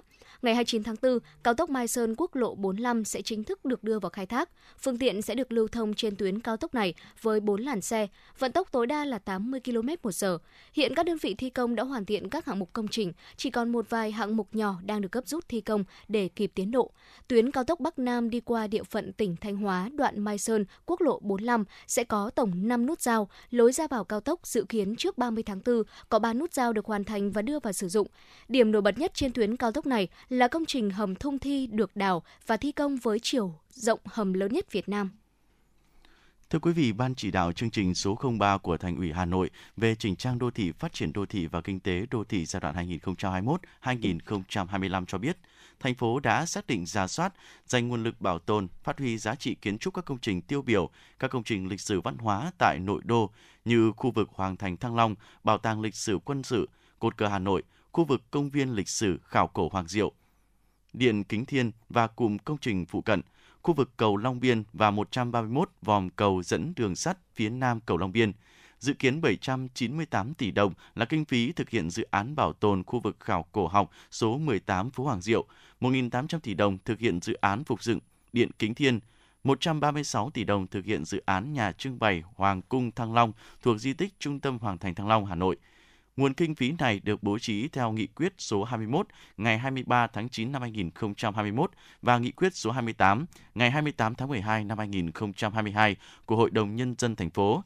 Các dự án trên đang được triển khai. Bên cạnh đó, thành phố cũng hoàn thành nghiên cứu quy hoạch khu thành cổ loa nhằm phát huy giá trị di tích gắn với phát triển du lịch. Ngày hôm qua, đoàn kiểm tra của Sở Y tế Hà Nội đã tiến hành kiểm tra cơ sở khám chữa bệnh chuyên khoa răng hàm mặt tại địa chỉ số 8 phố Ba La, phường Phú La, quận Hà Đông và phát hiện có nhiều sai phạm. Cụ thể, tại thời điểm kiểm tra, cơ sở chưa có giấy phép hoạt động cung cấp dịch vụ khám chữa bệnh chuyên khoa răng hàm mặt. Bên cạnh đó, cơ sở cũng chưa xuất trình được các giấy tờ pháp lý như đăng ký kinh doanh, giấy phép hoạt động và văn bằng chuyên môn, chứng chỉ hành nghề của các nhân viên. Tại thời điểm kiểm tra, có 6 nhân viên gồm một y sĩ, ba điều dưỡng và hai lễ tân. Đoàn kiểm tra của Sở Y tế Hà Nội đã yêu cầu cơ sở dừng ngay hoạt động khám chữa bệnh, đóng cửa phòng khám và dán thông báo phòng khám không hoạt động. Đồng thời, đoàn kiểm tra cũng đề nghị Phòng Y tế quận Hà Đông với trách nhiệm quản lý nhà nước về y tế trên địa bàn báo cáo và tham mưu với Ủy ban nhân dân quận có biện pháp giám sát, theo dõi hoạt động của cơ sở, xử lý vi phạm của phòng khám này với hành vi cung cấp dịch vụ khám chữa bệnh không phép. Sở Giáo dục và Đào tạo Hà Nội vừa có văn bản gửi các trưởng phòng giáo dục và đào tạo quận, huyện, thị xã về việc ra soát kiểm tra hiện tượng vận động học sinh không tham dự kỳ thi tuyển sinh vào lớp 10. Theo nội dung văn bản, Sở Giáo dục và Đào tạo Hà Nội nhận được thông tin dư luận xã hội phản ánh tại một số cơ sở giáo dục trên địa bàn thành phố có hiện tượng giáo viên định hướng cho một số học sinh lớp 9 có kết quả học tập năm học 2022-2023 chưa cao, không đăng ký dự kỳ thi tuyển sinh vào lớp 10 các trường trung học phổ thông năm học 2023-2024. Sở Giáo dục và Đào tạo Hà Nội yêu cầu các trưởng phòng giáo dục và đào tạo quận, huyện, thị xã ra soát, kiểm tra, xác minh và xử lý nghiêm nếu có tình trạng nêu trên, đồng thời quán triệt chỉ đạo văn bản tới tất cả các trường trung học cơ sở trên địa bàn chấm dứt ngay việc vận động, tuyên truyền học sinh không đăng ký tham dự kỳ thi tuyển sinh vào lớp 10 các trường trung học phổ thông năm 2023-2024 theo Sở Giáo dục và Đào tạo Hà Nội, việc học tập và đăng ký nguyện vọng tuyển sinh vào các trường trung học phổ thông là quyền nhu cầu của học sinh và cha mẹ học sinh. Đối với công tác phân luồng sau cấp trung học cơ sở, các nhà trường phải định hướng cho học sinh rõ để có sự lựa chọn phù hợp, không mang tính ép buộc. Sở Giáo dục và Đào tạo Hà Nội đề nghị các trưởng phòng giáo dục và đào tạo quận, huyện, thị xã và hiệu trưởng các trường trung học cơ sở trên địa bàn chịu trách nhiệm trước Sở Giáo dục và Đào tạo Hà Nội, Ủy ban nhân dân các quận, huyện, thị xã nếu để xảy ra hiện tượng nêu trên. Theo bạn, thứ gì tạo nên sự tự tin cho chúng ta khi nói chuyện? Cách ăn nói hay là ngôn ngữ cơ thể? Với tôi, đó là nụ cười. Cảm ơn các bác sĩ của nhà khoa Quang Hưng đã giúp tôi có được bí quyết chinh phục người mình thích. Một nụ cười tự nhiên và rạng rỡ. Thật chẳng ngờ, nhà khoa Quang Hưng đã giúp tôi hoàn thiện mình, trở nên tự tin hơn mỗi khi giao tiếp với đối tác, khách hàng với một nụ cười đầy rạng rỡ và thu hút. Nhà khoa Quang Hưng đã tiếp thêm tự tin cho những nụ cười thêm tươi. Sứ mệnh tiếp thêm tự tin cho nụ cười. Nhà khoa Quang Hưng tin cậy điểm 10 Thay đổi bản thân, nâng tầm giá trị mỗi người. Tới ngay nhà khoa Quang Hưng đây. Tư vấn, chăm sóc, tận tình. Y bác sĩ chuyên môn cao thấu hiểu tâm tình. Thiết bị hiện đại, phục vụ hết mình. Tới ngay nhà khoa Quang Hưng để tự tin là chính mình. Hiện nay, Nha khoa Quang Hưng đang có chương trình thăm khám và điều trị miễn phí các bệnh răng miệng cho trẻ em dưới 12 tuổi. Hãy ghé ngay Nha khoa Quang Hưng tại số 4 lô A32, cổng chào khu đô thị Gelesimco A, An Khánh, Hoài Đức, Hà Nội hoặc số 150 Phan Đình Phùng, thị trấn Phùng hay ngã ba chợ Tân Lập, Đan Phượng. Chi tiết liên hệ 024 777 06699 hoặc truy cập website nha khoa quang hưng.com.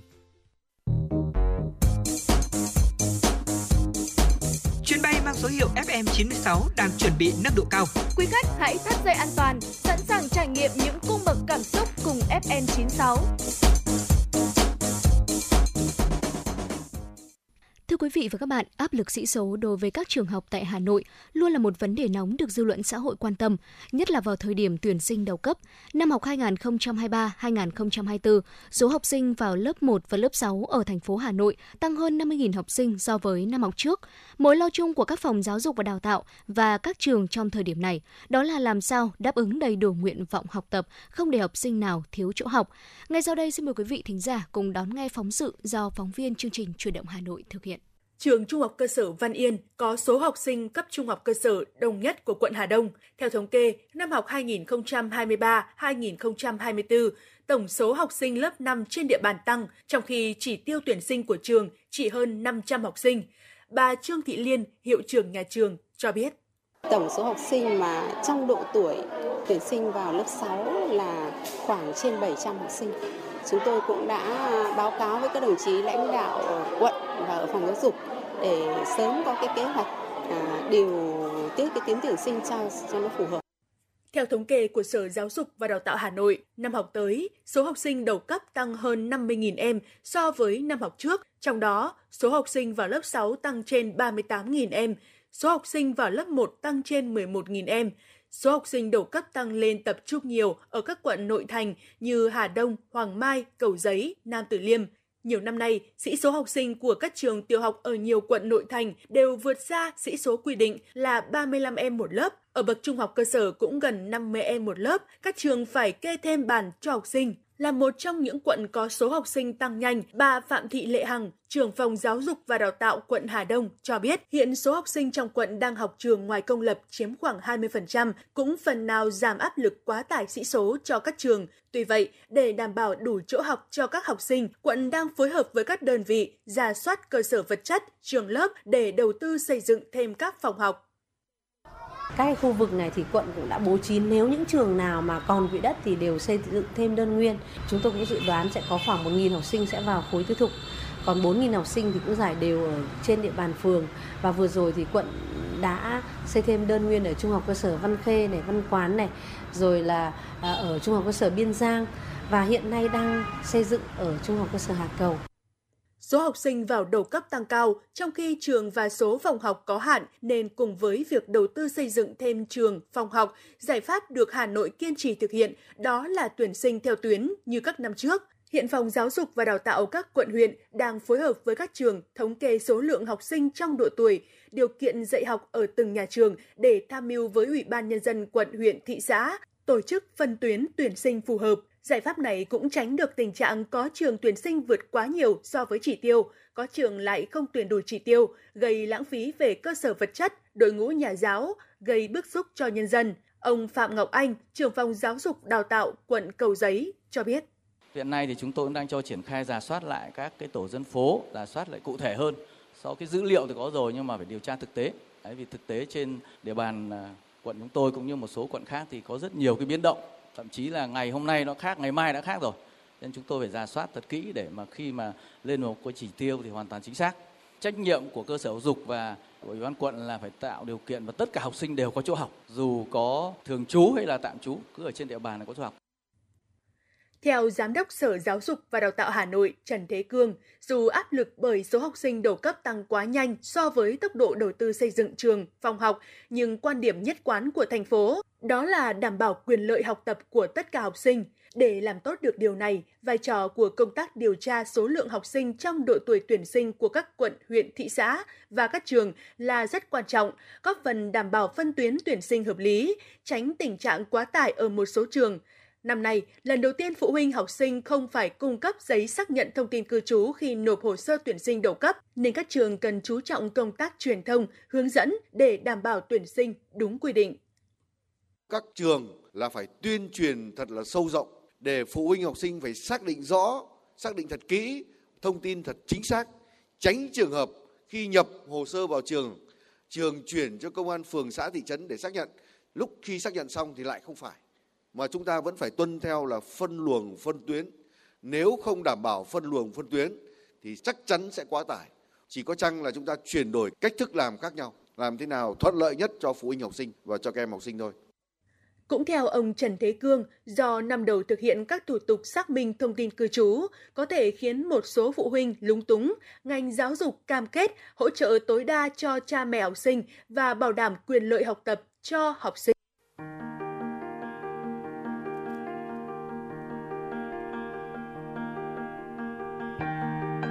Quý vị và các bạn đang theo dõi kênh FM 96 MHz của Đài Phát thanh Truyền hình Hà Nội.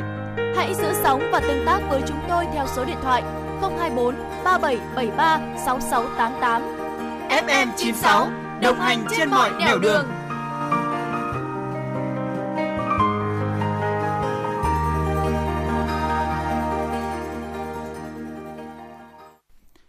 Tiếp nối chương trình chiều nay sẽ là những tin tức đáng chú ý.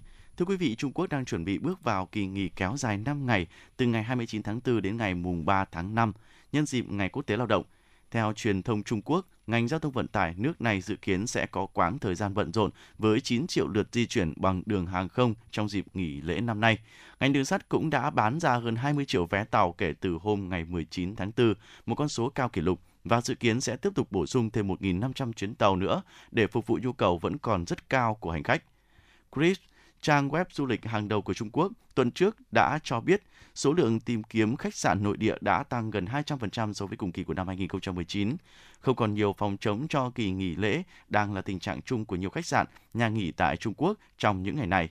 Hoạt động du lịch quốc tế cũng được kỳ vọng sẽ ghi nhận những tín hiệu khởi sắc trong dịp lễ năm nay khi xu hướng tìm kiếm vé máy bay đi du lịch nước ngoài đã vượt mức của năm 2019. Các tour du lịch tới Đông Nam Á, châu Âu, Trung Đông và châu Phi đều rất đắt khách. Theo các chuyên gia, kỳ nghỉ lễ năm nay sẽ mang đến một cú hích lớn cho đà hồi phục của ngành du lịch Trung Quốc sau khi các biện pháp phòng dịch COVID-19 được dỡ bỏ. Đây sẽ là cơ hội vàng để thúc đẩy các hoạt động chi tiêu tiêu dùng hiện vẫn đang chịu ảnh hưởng từ tâm lý thận trọng của người dân. Theo thống kê của cơ quan năng lượng quốc tế IEA, lĩnh vực xe điện toàn cầu đang tiếp tục cho thấy những bước tiến mạnh mẽ với việc cán mốc tiêu thụ là 10 triệu xe mới trong năm ngoái. Số liệu của IEA tính gộp cả xe điện sử dụng pin và xe lai xăng điện cho thấy mức tăng trưởng lên tới 55% trong năm ngoái. Đà tăng của thị trường xe điện được dự báo vẫn sẽ tiếp tục mạnh mẽ. IEA dự kiến doanh số bán hàng hàng năm sẽ tăng 35% trong năm nay, đạt 14 triệu xe và thị phần EV sẽ ở mức là 18%, tăng từ mức 4 4% trong năm 2020. IEA cho biết, phần lớn doanh số bán xe điện tập trung ở ba thị trường Trung Quốc, Liên minh châu Âu EU và Mỹ. IEA cho biết Trung Quốc đang ở vị trí dẫn đầu, chiếm 60% doanh số bán xe điện toàn cầu vào năm 2022. IEA cho biết các biện pháp như đạo luật giảm lạm phát ở Mỹ, cung cấp các khoản trợ cấp hào phóng cho người tiêu dùng để chuyển sang EV sẽ tiếp tục thúc đẩy doanh số bán hàng trong những năm tới. Theo cơ quan năng lượng quốc tế, việc điện khí hóa nhanh chóng các phương tiện giao thông đường bộ sẽ có ý nghĩa lớn đối với ngành năng lượng vì nó giúp loại bỏ nhu cầu sử dụng 5 triệu thùng dầu mỗi ngày vào cuối thập niên này. Netflix có kế hoạch đầu tư 2,5 tỷ đô la Mỹ vào Hàn Quốc trong vòng 4 năm tới để sản xuất phim truyền hình, phim điện ảnh và các chương trình tạp kỹ. Khoản đầu tư này tăng gấp đôi so với năm 2016. Nền tảng phát trực tuyến của Mỹ đã đưa ra thông báo trên sau cuộc gặp mặt giữa Tổng thống Hàn Quốc Yoon suk yeol và đồng giám đốc điều hành Netflix Ted Sarandos tại Mỹ hôm qua với quyết định này, Netflix kỳ vọng ngành công nghiệp sáng tạo nội dung của Hàn Quốc sẽ tiếp tục có những bộ phim hay, nổi tiếng toàn cầu như Squid Game đã được phát triển trên nền tảng trực tuyến của Netflix.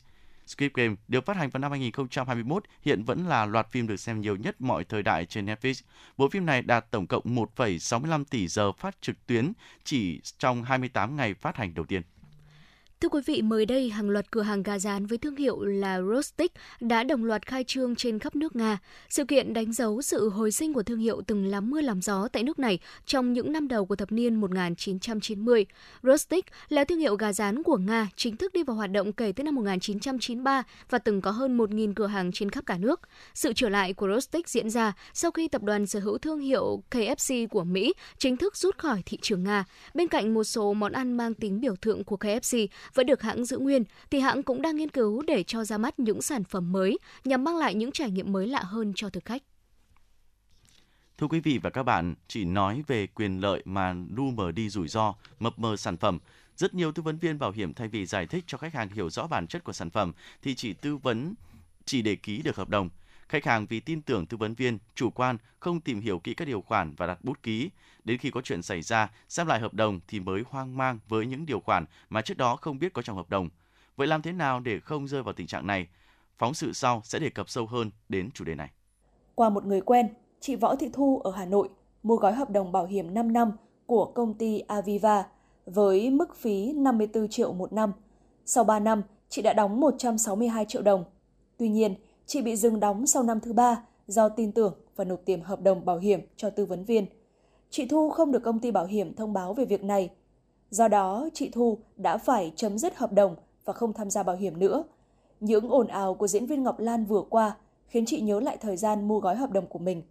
Chị Thu tâm sự, khi xem lại hợp đồng thì tá hỏa thời hạn đóng phí hợp đồng bảo hiểm là 10 năm chứ không phải là 5 năm như trao đổi ban đầu với người tư vấn bảo hiểm. 3 năm mình đã đóng cho công ty bảo hiểm, nhưng mình đang muốn thắc mắc một cái là tại sao tư vấn viên dừng hợp đồng bảo hiểm của mình mà không thông báo tới số điện thoại mình đã đăng ký? Cái đấy là cái bảo hiểm phải chịu trách nhiệm với mình. Đến khi mình đã làm đơn trong vòng một năm thì công ty không có một cái câu trả lời nào thích đáng và mình đã đành phải chấm dứt hợp đồng và không tham gia bảo hiểm nữa. Thì mình đóng là 162 triệu mấy trăm nghìn đấy. Thì khi rút về mình được 57 triệu mấy trăm đồng. Đa số người mua đều mắc phải lỗi không đọc kỹ hợp đồng bởi những người tư vấn thường là người thân quen nên tin tưởng trước những lời tư vấn theo hướng hoàn toàn có lợi cho người mua mà không nhắc gì đến rủi ro mà người mua có thể gặp phải. Và một cái tập hợp đồng của nó nó rất chi là dày. Nếu để cho mình mà đọc chắc là cả ngày mình không đọc hết cái tập bảo hiểm. Mà mình đọc mình cũng không hiểu, tại vì nếu như người ta lại nắm đằng xuôi thì mình khó rất khó mà mình lật lại. Mà đến khi khách khách hàng đã rơi vào cái tình huống bị tư vấn viên lừa nhưng mà công ty bảo hiểm không có một chút trách nhiệm nào để giải quyết cho khách hàng cả. Từ lúc cái vụ lùm xùm đấy xảy ra thì tôi cảm thấy rất hoang mang bởi vì là làm nụng chất chiêu tiết kiệm được gần đấy số tiền rồi bây giờ đóng xong rồi biết đâu họ lại không trả thì mình cũng dở. Thật sự là rất hoang mang. Theo luật sư Dương Đức Thắng, phó giám đốc công ty luật MyWay, các quy định về trách nhiệm vai trò của đại lý bán bảo hiểm, công ty bảo hiểm đều được quy định trong luật tương đối rõ ràng. Song cái bẫy lớn nhất là thời hạn đóng phí và thời hạn bảo hiểm, mà khi mua, đa số người mua không để ý hoặc không hiểu. Nhiều người hoang mang khi thời hạn hợp đồng lên đến 40 năm, 60 năm hay 74 năm như trường hợp của diễn viên Ngọc Lan gây xôn xao thời gian vừa qua. Luật sư Dương Đức Thắng cho biết, với một hợp đồng dân sự, trách nhiệm của người mua là đọc kỹ hợp đồng và sau khi đã đặt bút ký là phải chịu trách nhiệm với nội dung của hợp đồng đó. Nếu không đọc kỹ, sai là trách nhiệm của người mua. Nhiều người đặt bút ký hợp đồng khi chưa hiểu, phần lớn giao tin vào người tư vấn bảo hiểm và với những người bán bảo hiểm thì mục đích của họ là ký được hợp đồng. Nhiều người tư vấn bảo hiểm thiếu trách nhiệm, không có tâm, thiếu đạo đức trong kinh doanh, không tư vấn đầy đủ cả quyền lợi và rủi ro. Như vậy là lừa đảo khách hàng. Thì khách hàng cũng có quyền là đơn khiếu nại đến công ty bảo hiểm, có quyền uh, khởi kiện đối với người tư vấn viên về cái việc là tư vấn không đúng dẫn đến là không được thanh toán quyền lợi bảo hiểm để cơ quan tòa án xem xét giải quyết vụ việc và nếu trong cái trường hợp mà có dấu hiệu trục lợi bảo hiểm thì khách hàng hoặc cả, cả công, công ty bảo hiểm cũng có quyền tố cáo đối với à, tư vấn viên trong việc là trục lợi bảo hiểm. Đến thời điểm này, Bộ Tài chính đang soạn thảo thông tư hướng dẫn chi tiết thi hành luật kinh doanh bảo hiểm, Trong đó có đề xuất toàn bộ nội dung tư vấn sản phẩm bảo hiểm của nhân viên, tổ chức tín dụng phải được ghi âm và lưu lại ít nhất 5 năm và thêm nhiều quy định khác theo hướng làm rõ trách nhiệm của ngân hàng, của công ty bảo hiểm. Việc đưa ra quy định để khắc phục các vấn đề của thị trường là cần thiết. Tuy nhiên, những nội dung của quy định này chưa thực sự rõ ràng và rất khó để áp dụng trên thực tế. Khách hàng cần phải tự bảo vệ quyền lợi của mình bằng cách đọc kỹ hợp đồng, tìm hiểu, nghiên cứu kỹ các điều khoản hoặc nhờ tới những cá nhân tổ chức có kinh nghiệm, có chuyên môn về luật pháp để tư vấn. Nếu chưa hiểu rõ những yếu tố cơ bản này thì không nên đặt bút ký vào hợp đồng. Với thời gian quy định là 21 ngày cân nhắc, khách hàng có thể thay đổi quyết định tiếp tục hay không tiếp tục hợp đồng bảo hiểm. Trong khoảng thời gian này, người mua bảo hiểm cần phải tìm hiểu kỹ để sáng suốt đưa ra quyết định nên hay không nên tham gia gói bảo hiểm, tránh trường hợp gặp phải những ấm ức, trở đi mắc núi, trở lại mắc sông, theo cũng giờ, mà bỏ thì mất hết tiền đã đóng. Theo bạn, thứ gì tạo nên sự tự tin cho chúng ta khi nói chuyện? Cách ăn nói hay là ngôn ngữ cơ thể? Với tôi, đó là nụ cười. Cảm ơn các bác sĩ của nhà khoa Quang Hưng đã giúp tôi có được bí quyết chinh phục người mình thích. Một nụ cười tự nhiên và rạng rỡ. Thật chẳng ngờ, nhà khoa Quang Hưng đã giúp tôi hoàn thiện mình, trở nên tự tin hơn mỗi khi giao tiếp với đối tác, khách hàng với một nụ cười đầy rạng rỡ và thu hút. Nhà khoa Quang Hưng đã tiếp thêm tự tin cho những nụ cười thêm tươi. Sứ mệnh tiếp thêm tự tin cho nụ cười. Nhà khoa Quang Hưng tin cậy điểm 10 Thay đổi bản thân, nâng tầm giá trị mỗi người. Tới ngay nhà khoa Quang Hưng đây. Tư vấn, chăm sóc tận tình. Y bác sĩ chuyên môn cao thấu hiểu tâm tình. Thiết bị hiện đại, phục vụ hết mình. Tới ngay nhà khoa Quang Hưng để tự tin là chính mình. Hiện nay, Nha khoa Quang Hưng đang có chương trình thăm khám và điều trị miễn phí các bệnh răng miệng cho trẻ em dưới 12 tuổi. Hãy ghé ngay Nha khoa Quang Hưng tại số 4 lô A32, cổng chào khu đô thị Gelesimco A, An Khánh, Hoài Đức, Hà Nội hoặc số 150 Phan Đình Phùng, thị trấn Phùng hay ngã ba chợ Tân Lập, Đan Phượng. Chi tiết liên hệ 024 777 06699 hoặc truy cập website nha khoa quang hưng.com.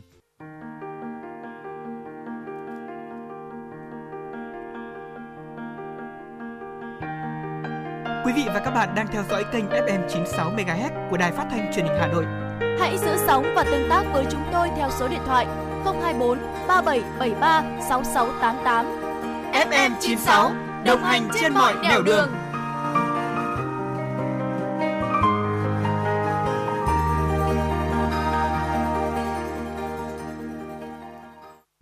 Quý vị và các bạn, xuất hiện tại Việt Nam trong khoảng 3 năm trở lại đây, thế nhưng tỷ lệ người sử dụng ứng dụng TikTok không ngừng tăng lên qua mỗi năm, từ 34% năm 2020 lên 62% vào năm 2022, với thời lượng sử dụng tăng gấp đôi, từ 4% đến 8%.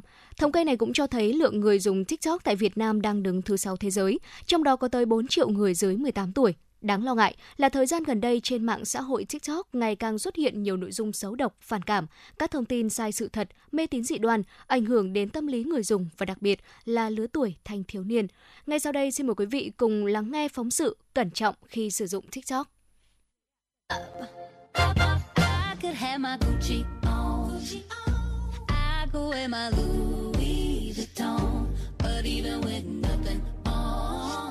Dù mỗi clip có thời lượng chỉ khoảng vài chục giây, nhưng với hình ảnh bắt mắt, nhạc nền hay, nội dung thú vị, TikTok dễ dàng thu hút người xem từ clip này sang clip khác. Một số em học sinh chia sẻ. Hầu như là ngày nào em cũng dùng tại vì nó để giải trí ạ, nên em dùng tầm 4 tiếng một ngày ạ. Em thường xem về phim ảnh và các kênh làm đẹp, hình ảnh trao chuốt và những cái nội dung content nó cũng thu hút giới trẻ. Em rất hay sử dụng TikTok thường xuyên luôn đấy. Em có thể lướt TikTok mấy tiếng một ngày. Nếu mà không gần kỳ thi của bọn em thì em có thể lướt cả ngày xong rồi đến tối muộn em bắt đầu làm bài. Còn hôm nào mà sát lịch thi thì em sẽ lướt ít hơn, kiểu chỉ lướt khoảng một tiếng hoặc 30 phút thôi là em lại ngồi học. Những cái nội dung em hay xem thì nó sẽ thường hiện lên hàng đầu nhưng mà thi thoảng em lướt thì có những có những cái vít gọi là có về vấn đề về bạo lực gia đình hoặc là vít là những cái vụ đánh giết nhau ở gần đây xong mọi người phát tán link lên thì thi thoảng anh cũng xem được sợ nổi da gà Thế nhưng khi đã nghiện nền tảng này, người dùng không tránh khỏi việc click vào những clip độc hại, chứa hình ảnh bạo lực, nhảm nhí, tiêu cực do thuật toán của TikTok phát triển riêng, khiến các nội dung xấu độc có thể xuất hiện liên tục với người xem, không kể đối tượng là người lớn hay trẻ em. Chị Trịnh Nga, phường Xuân La, quận Tây Hồ, Hà Nội chia sẻ trước kia mình cũng có cài ờ, tiktok ở trên máy á. Tuy nhiên thì ờ, sau một thời gian sử dụng thì mình cũng cảm thấy là các nội dung nó không được kiểm duyệt kỹ càng. Có rất là nhiều video rất là bạo lực thì mình cũng không có sử dụng nữa và mình cũng định hướng cho con là không sử dụng cái mạng xã hội tiktok này. Bởi vì mình cảm thấy là mình không thể kiểm soát được những cái nội dung mà con có thể xem ở trên tiktok. Phổi của bạn có thật sự khỏe không? Những bài kiểm tra sau đây sẽ trả lời. Nếu hoàn thành, bạn hãy comment cho mình và mọi người cùng biết nhé. Bạn đã sẵn sàng. Ba không chỉ gặp những hình ảnh clip nhạy cảm, quảng cáo sai sự thật, các thông tin không chính xác, người xem TikTok còn bị lôi cuốn, dụ dỗ, làm theo những clip có thể gây hại cho chính bản thân. Có thể kể đến như mài răng, uống thuốc dị ứng quá liều để tạo ảo giác, hay mới đây nhất là trào lưu kiểm tra sức khỏe lá phổi, tức là nín thở lâu nhất có thể để chứng tỏ sức khỏe tim phổi của mình tốt. Những clip này thu hút hàng triệu lượt xem, bình luận và làm theo. Theo cảnh báo từ các chuyên gia y tế, thì điều này cực kỳ nguy hiểm, thậm chí có thể gây nguy hiểm đến tính mạng. Ông Nguyễn Minh Đức, Giám đốc điều hành công ty cổ phần an toàn thông tin Cyberda cho biết. Tôi nghĩ rằng là ngoài vấn đề về an toàn thông tin, cái vấn đề lớn nhất ở đây là chúng ta đặc biệt là trẻ nhỏ có thể sẽ bị nghiện các cái thiết bị kết nối internet hoặc là thiết bị mạng thì nó sẽ dẫn đến các cái vấn đề về tâm lý và sức khỏe một số vấn đề mà gây ra lo lắng đó là thứ nhất lạm dụng chơi game bỏ bê việc học tiếp theo là có thể bị mải mê sống ảo trên mạng xã hội và có thể ảnh hưởng đến sức khỏe vì sử dụng điện thoại nhiều quá và dẫn đến là có thể không tốt cho mắt và ảnh hưởng đến ờ, thần kinh theo nhà báo Ngô Bá Lục, sở dĩ những clip với nội dung xấu độc đang tràn lan trên TikTok là do công tác quản lý về nội dung còn quá lỏng lẻo. Nếu như Facebook có chế độ kiểm duyệt khá tốt, chỉ cần có những ngôn từ gây kích động, chia rẽ hay hình ảnh nhạy cảm là bị phạt, thì TikTok hiện tại chưa có điều này. Vì thế, đứng trước ma trận những nội dung trên nền tảng TikTok, nếu không được trang bị những kiến thức cần thiết và các biện pháp sử dụng nền tảng một cách an toàn, người dùng rất dễ bị đầu độc bởi những nội dung xấu, đặc biệt là trẻ em. Theo Hiệp hội An toàn Thông tin Việt Nam VNISA, cần tổ chức thực hiện thêm nhiều sáng kiến giúp trẻ em đảm bảo an toàn thông tin khi tham gia các mạng xã hội nói riêng, tham gia môi trường số nói chung. Ông Ngô Tuấn Anh, Phó Chủ tịch Hiệp hội An toàn Thông tin Việt Nam VNISA nhấn mạnh. Thay vì cái chuyện chúng ta lại ngăn cản chúng ta cấm đoán con tiếp xúc và sử dụng những cái công cụ để nâng cao cái hiệu suất trong học tập giải trí thì chúng ta nên có cách thông minh. Có nghĩa là chúng ta phải trang bị các cái kiến thức, các cái kỹ năng để cho con cái cũng như phụ huynh nhận biết được đâu là nội dung tốt, đâu là nội dung không tốt, đâu là những cái thông tin có thể dẫn đến là những hành vi lừa đảo và đâu là những cái kiến thức, những cái cách thức để cho chúng ta có thể bảo vệ mình khi chúng ta tham gia vào môi trường internet. Kể cả những cái kiến thức cơ bản về an toàn thông tin mạng, cái kiến thức về pháp luật không thể phủ nhận những lợi ích mà TikTok cũng như các nền tảng mạng xã hội khác mang tới cho đời sống xã hội hiện nay. Tuy nhiên, TikTok có thể gây hại nếu không được sử dụng đúng cách. Mới đây, Bộ Thông tin và Truyền thông cho biết sẽ tiến hành kiểm tra toàn diện đối với nền tảng mạng xã hội TikTok. Nếu phát hiện sai phạm, sẽ tiến hành xử lý nghiêm. Với việc kiểm tra toàn diện ứng dụng này, mong rằng cơ quan quản lý nhà nước sẽ có những biện pháp ngăn chặn thông tin video độc hại trên TikTok. Tuy nhiên, điều quan trọng nhất vẫn là mỗi người dùng tự tạo bộ lọc những nội dung tốt, tích cực cho bản thân. Nhà trường và gia đình cần thường xuyên trang bị kỹ năng sử dụng mạng xã hội cho con trẻ. Quý vị và các bạn đang trên chuyến bay mang số hiệu FM96. Hãy thư giãn, chúng tôi sẽ cùng bạn trên mọi cung đường. Hãy giữ sóng và tương tác với chúng tôi theo số điện thoại 024 3773 6688.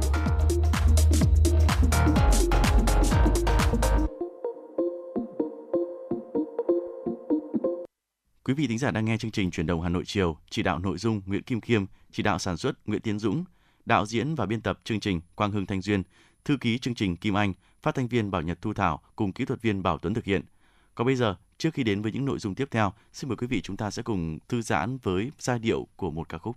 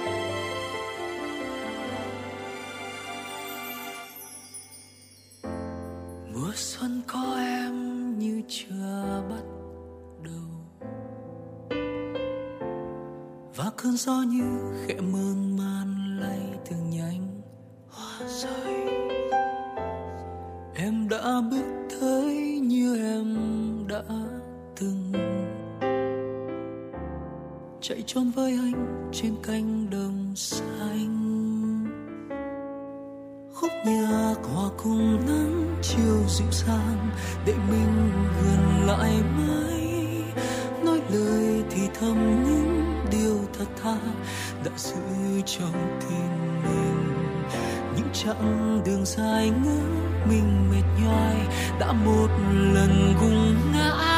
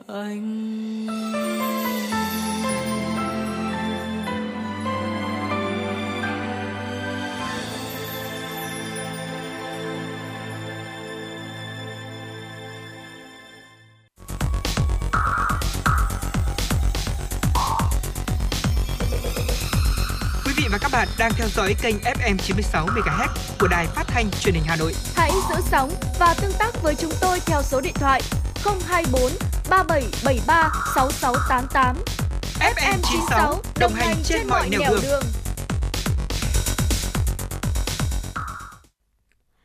quý vị và các bạn, số liệu báo cáo của Bộ Xây dựng năm 2022 cho thấy nhu cầu nhà ở xã hội cho người thu nhập thấp, công nhân khu công nghiệp trong giai đoạn năm 2021-2030 là khoảng 2,6 triệu căn hộ. Trong đó, từ năm 2021 đến 2025 là khoảng 1,3 triệu căn. Nhu cầu về nhà ở xã hội, nhà ở cho công nhân, người thu nhập thấp hiện nay rất lớn và cấp bách – Tuy nhiên, các dự án thuộc nhóm nhà ở này hiện đang gặp phải rất nhiều vướng mắc về thủ tục pháp lý, về vốn, về đối tượng được mua thuê nhà, đòi hỏi những giải pháp đột phá để gỡ vướng. Gần 5 năm qua, gia đình chị Nguyễn Thị Minh, công ty khu công nghiệp Bắc Thăng Long, thuê trọ trong căn phòng nhỏ khoảng hơn 10 mét vuông, không đủ chỗ sinh hoạt cho hai vợ chồng và hai con nhỏ, nên mấy tháng gần đây, do là phòng cuối dãy, gia đình chị đã tận dụng cơi nới thêm khoảng sân để làm khu bếp nhỏ cho gia đình. Điều khiến chị luôn chăn trở là làm sao để có thể mua được căn nhà nhỏ giá phù hợp với đồng lương công nhân. Tuy nhiên, để tìm mua nhà ở xã hội rất khó khăn vì nguồn cung ít, khó tiếp cận được vốn vay mua nhà. Cuộc sống ờ, tại có gia đình nên là thuê ngoài này thì rất rất là vất vả vì đang có hai con nhỏ nữa. Quá là vất. Giá cả thị trường ờ, thì thấy cái gì nó cũng tăng. Lương của công nhân thì ờ, tăng không được bao nhiêu. Nhu cầu nhà ở xã hội đối với người dân, người lao động là yêu cầu cấp thiết để bảo đảm an sinh xã hội. Mới đây, Bộ Xây dựng đã trình Thủ tướng phê duyệt đề án đầu tư xây dựng ít nhất 1 triệu căn hộ nhà ở xã hội cho người thu nhập thấp, công nhân khu công nghiệp giai đoạn 2021-2023, đáp ứng khoảng 86% nhu cầu. Việc phát triển nhà ở xã hội, nhà ở công nhân đến nay đạt kết quả rất thấp so với mục tiêu đề ra.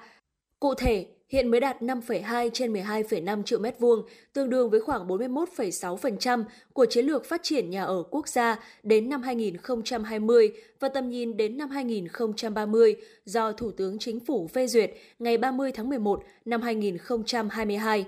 Theo tiến sĩ Cấn Văn Lực, thành viên Hội đồng Tư vấn Chính sách Tài chính Tiền tệ Quốc gia, thời gian qua Việt Nam đã có không ít kinh nghiệm về phát triển nhà ở xã hội. Nhiều ngân hàng có chính sách cho vay để phát triển nhà ở xã hội nhưng việc đầu tư thị trường nhà ở xã hội gặp khó khăn thách thức. Dù có nhiều chính sách hỗ trợ, nhưng việc phát triển nhà ở xã hội, nhà ở cho công nhân vẫn gặp không ít khó khăn. Đặc biệt, nhiều doanh nghiệp có tâm huyết thực hiện dự án nhà ở xã hội nhưng lại gặp trở ngại về thủ tục, chính sách, nguồn vốn, quỹ đất. Cái thứ nhất vô cùng quan trọng chính là chưa nhất quán về quan điểm, về cách hiểu và cách tiếp cận. Rất nhiều người hiện nay vẫn cho rằng nhà ở xã hội nó là một câu chuyện gì đó có vẻ như là từ thiện, có cũng như không Vướng mắc lớn thứ hai chính là về cơ chế chính sách, quy trình thủ tục và khâu thực thi. Tôi lấy ví dụ như là hiện nay ờ, Hà Nội đang chuẩn bị cho phép chuyển cái khu nhà sinh viên đó sang nhà xã hội nhưng đâu đó nghe nói mất khoảng 2 năm. Rõ ràng là không thể đạt được cái chỉ tiêu một triệu và Thủ tướng đã giao đến 2030 được. Cái vướng mắc thứ ba là đó là quy hoạch và quỹ đất đền bù giải phóng mặt bằng luôn luôn là một vấn đề cực kỳ khó khăn. Là doanh nghiệp có kinh nghiệm trong thực hiện các dự án nhà ở xã hội, ông Lê Hữu Nghĩa, giám đốc công ty bất động sản Lê Thành, chia sẻ câu chuyện chính doanh nghiệp của ông từng phải mất 4 năm để xin điều chỉnh từ 12 tầng lên 14 tầng. Khâu chấp thuận đầu tư, xin ý kiến các sở ngành cũng mất nhiều thời gian. Trong khi đó, lãi suất cho vay xây dựng nhà ở xã hội là 14%, gần đây giảm còn 12%, vẫn quá cao. Ông Lê Hữu Nghĩa nêu ý kiến. Chờ các sở ngành có văn bản trả lời cực lâu có nhiều khi 6 tháng không thấy sở ngành nào trả lời hết trơn. Thành ra nó kẹt nhiều khi cả năm luôn. Có nghĩa là sở này hỏi sở khác, cơ quan khác, không trả lời. Vậy chúng ta phải đột phá chỗ này. Làm sao khi sở này có văn bản thì 15 ngày anh phải trả lời, anh không trả lời, xem như chấp thuận để dự án tiếp tục chạy. Thì như vậy chúng ta mới đột phá được thôi. Đây là cái câu vướng mắt nhất hiện nay. Thành ra mong chúng ta đột phá ngay cái điểm này. Chia sẻ về những khó khăn về nhà ở đối với công nhân người lao động Ông Lê Văn Nghĩa, trưởng ban ban quản lý dự án thiết chế công đoàn, Tổng Liên đoàn Lao động Việt Nam cho biết, đã làm việc với Bộ Xây dựng để thống nhất cho Tổng Liên đoàn đứng ra xây dựng nhà ở cho công nhân.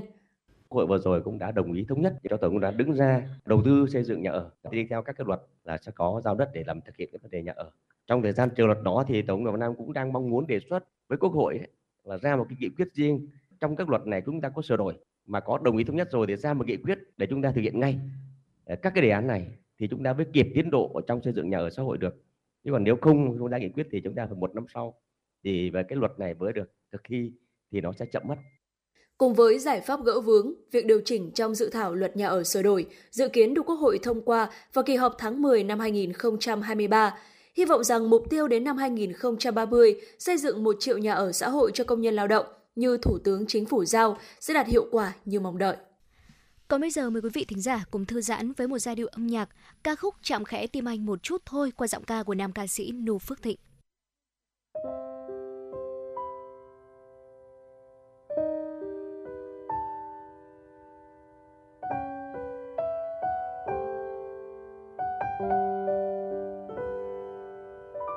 chạm nhẹ vào đôi mắt chạm nhẹ vào bờ vai chạm nhẹ vào đôi môi, ngày mai xa anh rồi.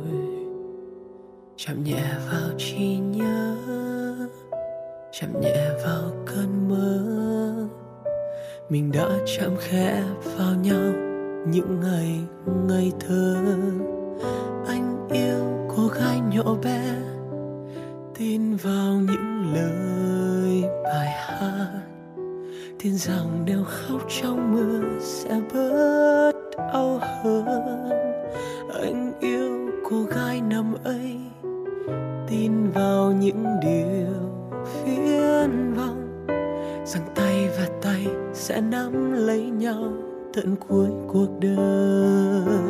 Thời gian xóa đi những ngày thơ, những điều vội vàng như trong giấc mơ để lại những cơn đau vu vơ chẳng còn bất ngờ.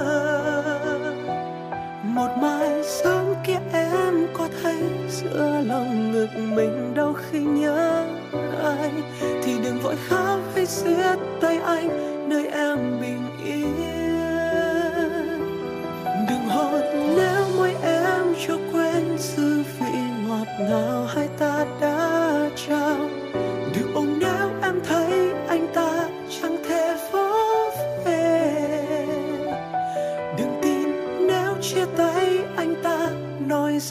mình không xứng đáng với em.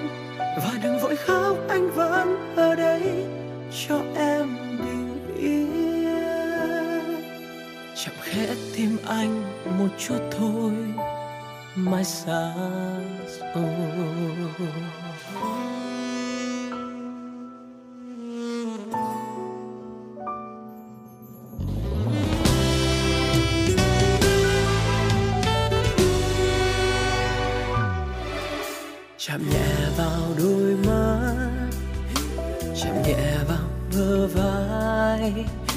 Chạm nhẹ vào đôi môi, ngày mai xa anh rồi. Chạm nhẹ vào trí nhớ chạm nhẹ vào cơn mơ. Mình đã chạm khẽ vào nhau, những ngày ngây thơ.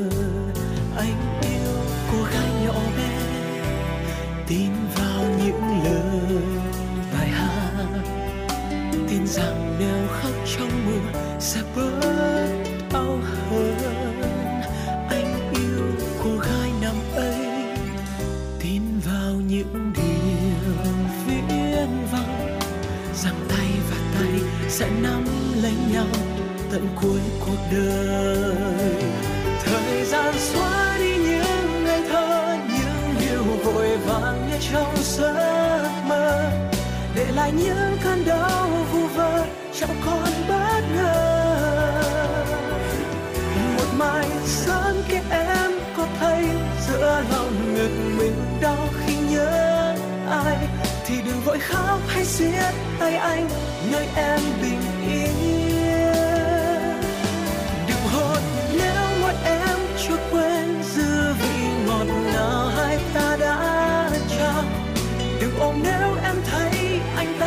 chẳng thể vỗ về. Đừng tin nếu chia tay, anh ta nói rằng mình không xứng đáng với em. Và đừng vội khóc, anh vẫn ở đây cho em bình yên. Thời gian xóa đi những ngày thơ, những điều vội vàng như trong giấc mơ. Để lại những cơn đau, u vơ, chẳng còn bất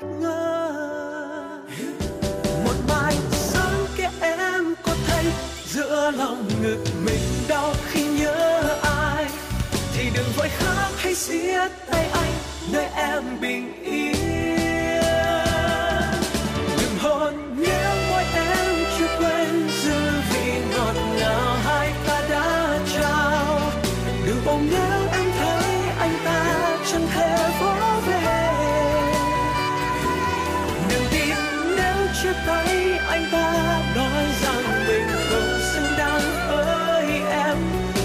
Vội khóc, anh vẫn ở đây cho em bình yên.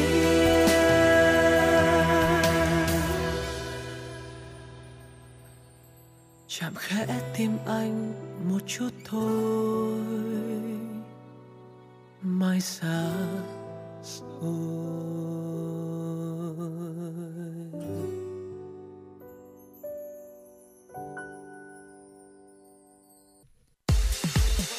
vị và các bạn đang trên chuyến bay mang số hiệu FM96.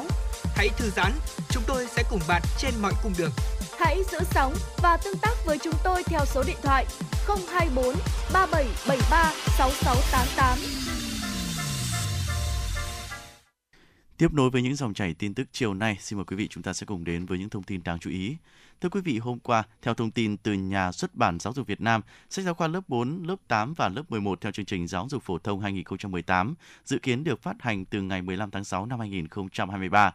Sách giáo khoa của các khối lớp khác đang được triển khai in ấn khẩn trương, dự kiến phát hành từ ngày 1 tháng 5 năm 2023. Năm học 2023-2024 là năm học đầu tiên học sinh lớp 4, lớp 8 và lớp 11 học theo sách giáo khoa mới. Theo chỉ đạo của Bộ Giáo dục và Đào tạo, công tác lựa chọn sách giáo khoa lớp 4, lớp 8, lớp 11 theo chương trình giáo dục phổ thông 2018 phải hoàn thành 4 tháng trước ngày khai giảng năm học. Hiện nay, đã có một số địa phương công bố danh mục lựa chọn sách giáo khoa mới của các khối lớp này – để đảm bảo đủ sách giáo khoa cho học sinh ở tất cả các khối lớp, nhà xuất bản Giáo dục Việt Nam đang triển khai in các sách giáo khoa tái bản, chuẩn bị sẵn vật tư để in sách giáo khoa lớp 4, lớp 8, lớp 11 ngay khi có kết quả lựa chọn sách của các địa phương, nhằm hỗ trợ phụ huynh, học sinh mua sách giáo khoa nhanh chóng, thuận tiện. Nhà xuất bản Giáo dục Việt Nam thiết lập đường dây nóng hỗ trợ khách hàng trong suốt thời gian cao điểm phát hành. Cụ thể, từ tháng 5 đến hết tháng 9 của năm 2023, phụ huynh học sinh liên hệ tới số điện thoại 0344 181 018 để được hỗ trợ khi cần thiết. Cùng với việc phát hành sách giáo khoa qua các kênh truyền thống, đơn vị còn mở rộng các kênh bán sách giáo khoa trực tuyến nhằm đảm bảo thuận lợi nhất cho học sinh, phụ huynh học sinh.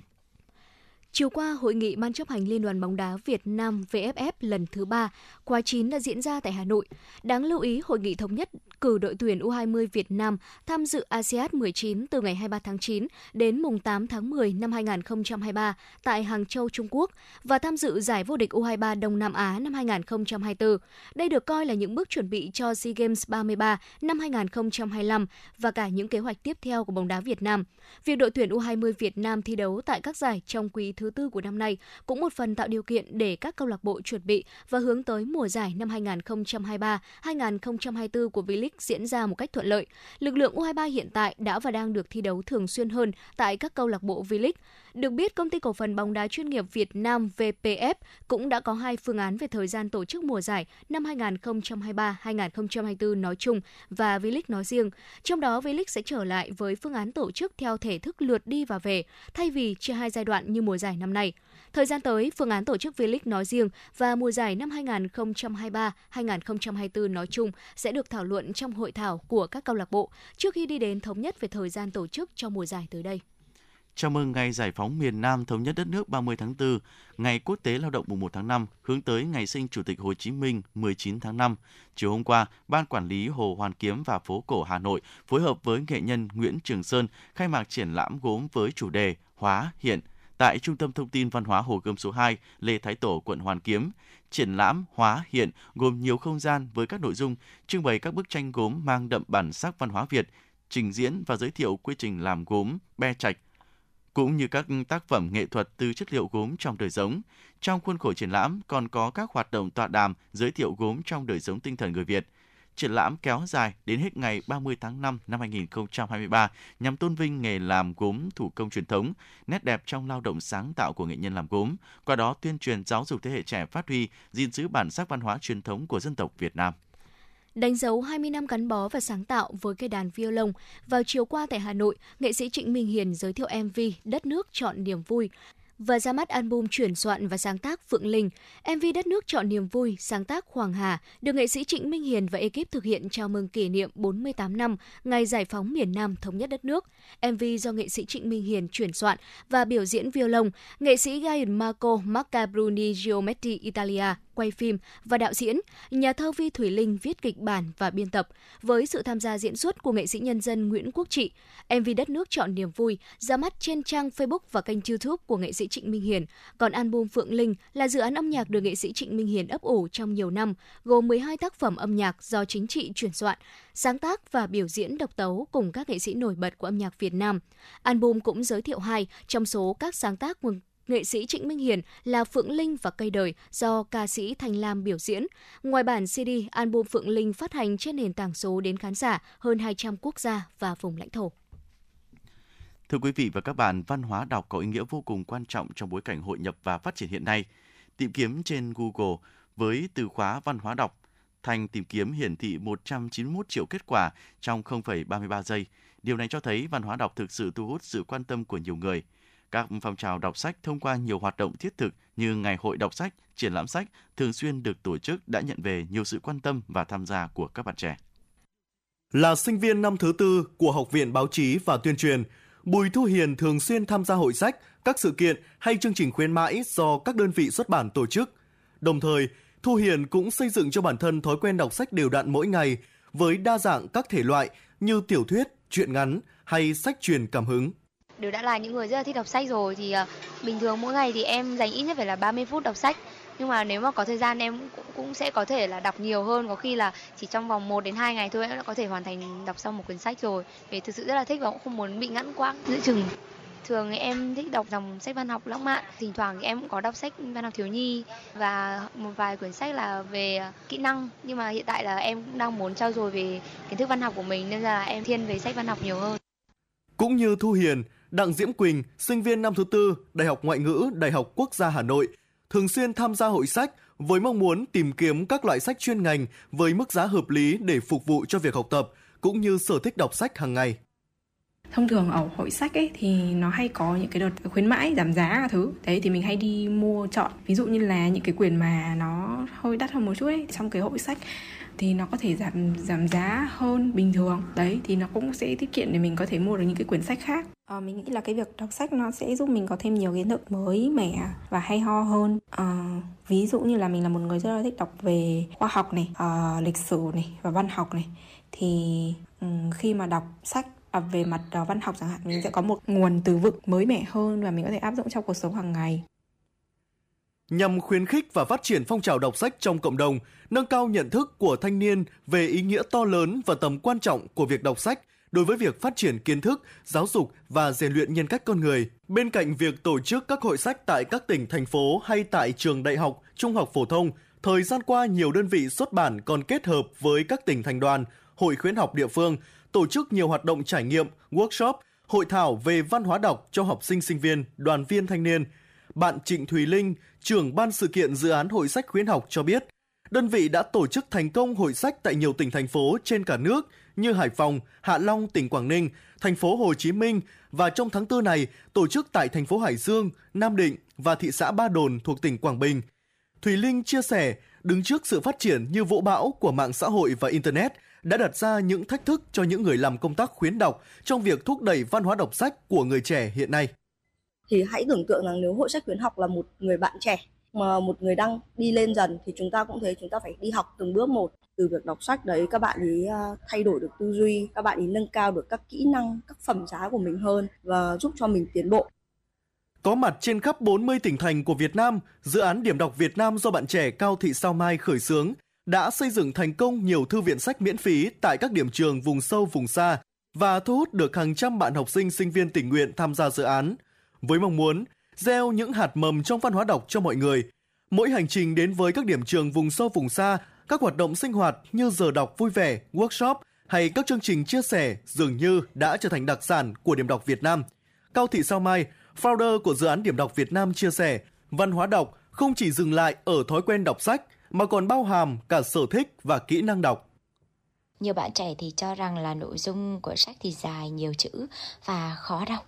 Thế nhưng mà một phần là do các bạn ấy chưa tìm được cái cuốn sách mà phù hợp với các bạn ý và các bạn cảm thấy cần vào cái thời điểm đó. Cái thứ hai đó là thật sự là chọn lựa được những cái cuốn sách tinh hoa những cái cuốn sách mà tạo cái giá trị cho chính bản thân mình nhiều và đọc thì rất là thu hút à, cái thứ ba đó là chọn cái phong cách nội dung phù hợp với cái hành văn của của mình thì nó cũng sẽ giúp cho các bạn là kết nối với sách dễ hơn. Thì uh, mình tin rằng nếu các bạn chọn được cái cuốn sách nó hội tụ đủ cả ba cái yếu tố vừa rồi thì cái việc mà các bạn đọc sách nó không còn nhàm chán nữa kể cả sách dài đến bao nhiêu chăng nữa thì mình vẫn cảm thấy là đọc sách rất là thú vị. Và quan trọng hơn đó là có một cái môi trường cộng đồng để chúng ta cùng nhau tạo dựng những cái thói quen tích cực và thói quen tốt. Nếu văn hóa được xem là cái hồn, cái cốt tạo nên hình ảnh của mỗi dân tộc, quốc gia, thì văn hóa đọc cũng cần được xác lập với vị thế xứng tầm trong tiến trình phát triển của một đất nước, mà trước hết phải bắt đầu từ giới trẻ. Nếu không là người trẻ thì cũng sẽ khó là ai khác có thể kiến tạo và xây dựng văn hóa đọc trong xã hội, nhất là với đất nước được xem là dân số trẻ như Việt Nam. Và chính những hoạt động khuyến đọc hấp dẫn đến từ các cá nhân đơn vị xuất bản hay tại trường học góp phần phát triển văn hóa đọc trong cộng đồng, qua đó thúc đẩy nhiều chuỗi hoạt động khuyến đọc được tổ chức trên cả nước. Dạ vâng thưa quý vị và phóng sự vừa rồi cũng đã kết thúc 120 phút trực tiếp của chương trình Chủ động Hà Nội chiều nay. Và quý vị ờ, thân mến, quý vị hãy ghi nhớ số điện thoại của chương trình 024 3773 6688 để có thể chia sẻ những vấn đề mà quý vị đang quan tâm hoặc có đóng góp cho chương trình ngày một hấp dẫn hơn. Còn bây giờ thay cho lời chào kết của Chủ động Hà Nội, mời quý vị cùng đến với ca khúc bài này chiêu phết do Đen Vâu và Min thể hiện. Xin kính chào tạm biệt và hẹn gặp lại quý vị trong những chương trình sau. With you tonight and all the sorrow left behind. Oh, I sometimes I feel lost in the crowd. Life is full of ups and downs, eh, eh, but it's alright. I feel peaceful inside. Hey, oh. yeah. Em dạo này ổn không? Còn đi làm ở công ty cũ. Còn đi sớm về hôm nhưng mà đồng lương vẫn không khi đủ. Đồng nghiệp của em thế nào? Trong thang máy có chào với nhau. Có nói qua nói lại và những cuộc họp có đà bới nhau. Sếp của em thế nào? Dễ tính hay thường gắt gỏng? Anh ta có thương nhân viên hay thường buông lời sắc mỏng? À, Em còn thiếu ngủ trong những lần phải chạy deadline. Em quên ăn quên uống quên cả việc chạy lại tóc tai. Ê, Những đôi giày cao gót chắc còn làm đau em. Và tiền bao nhiêu cho đủ? Ai biết ngày sau em Mắt em còn mỏi không? Tám tiếng nhìn màn hình. Những tối đi về đơn độc em thấy lòng mình lặng thinh. Và đừng để đời chỉ là những chuỗi ngày được chấm công. Miệng cứ như nắng hạ nhưng trong lòng thì chớm đông. Yeah. Nếu mà mệt quá giữa thành phố sống chồng lên nhau. Cùng lắm thì mình về quê mình nuôi cá và trồng thêm rau. Trên ta bạc nắng khi nắm tóc em hoe vàng. Chiều nay đi giữa thành phố em mong thấy sao mơ màng. Tìm cho mình một không gian bật bay nhạc làm em chill. Ta một em phiêu giật theo áng mây tình chưa và nắng khi nắm tóc em hoe vàng. Chiều nay đi giữa thành phố em mong thấy sao mơ màng. Tìm cho mình một không gian bật bay nhạc làm em. Chill ta một em anh dạo này cũng bận nhiều và cũng có thêm nhiều đêm Âm nhạc mở lối cuộc đời anh như là ngọn hải đăng ở trên biển. Anh được gặp những người nổi tiếng trước giờ chỉ thấy trên TV Gặp Hennel Hoa hậu, gặp cả Sơn Tùng em TP yeah. Đi hát vui lắm em, vì đồng âm của anh họ rất tuyệt. Bọn anh hát cùng nhau khiến cho thanh xuân này như bất diệt. Anh thấy mình không cô đơn, không áp lực nào buộc chân anh. Nhiều khi anh lên sân khấu mà giữ khán giả họ thuộc hơn anh.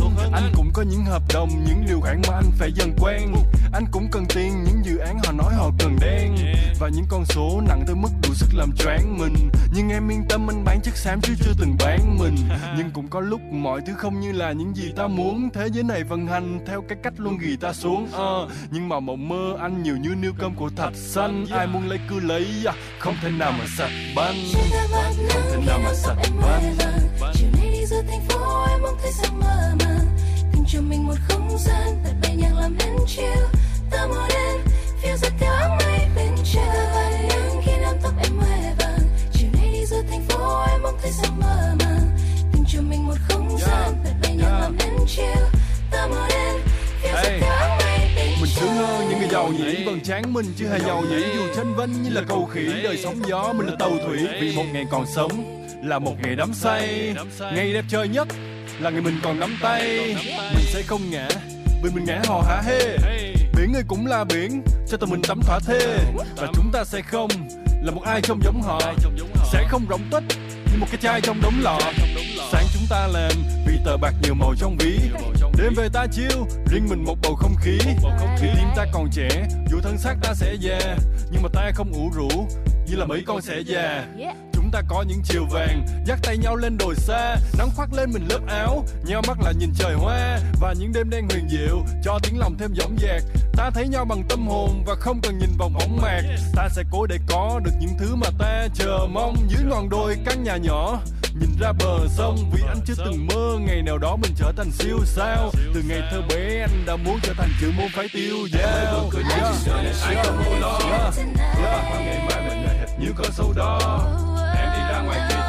Đời cho vô o Đời em không chịu bị này để cho đến vô lo yeah. Việc này để cho đến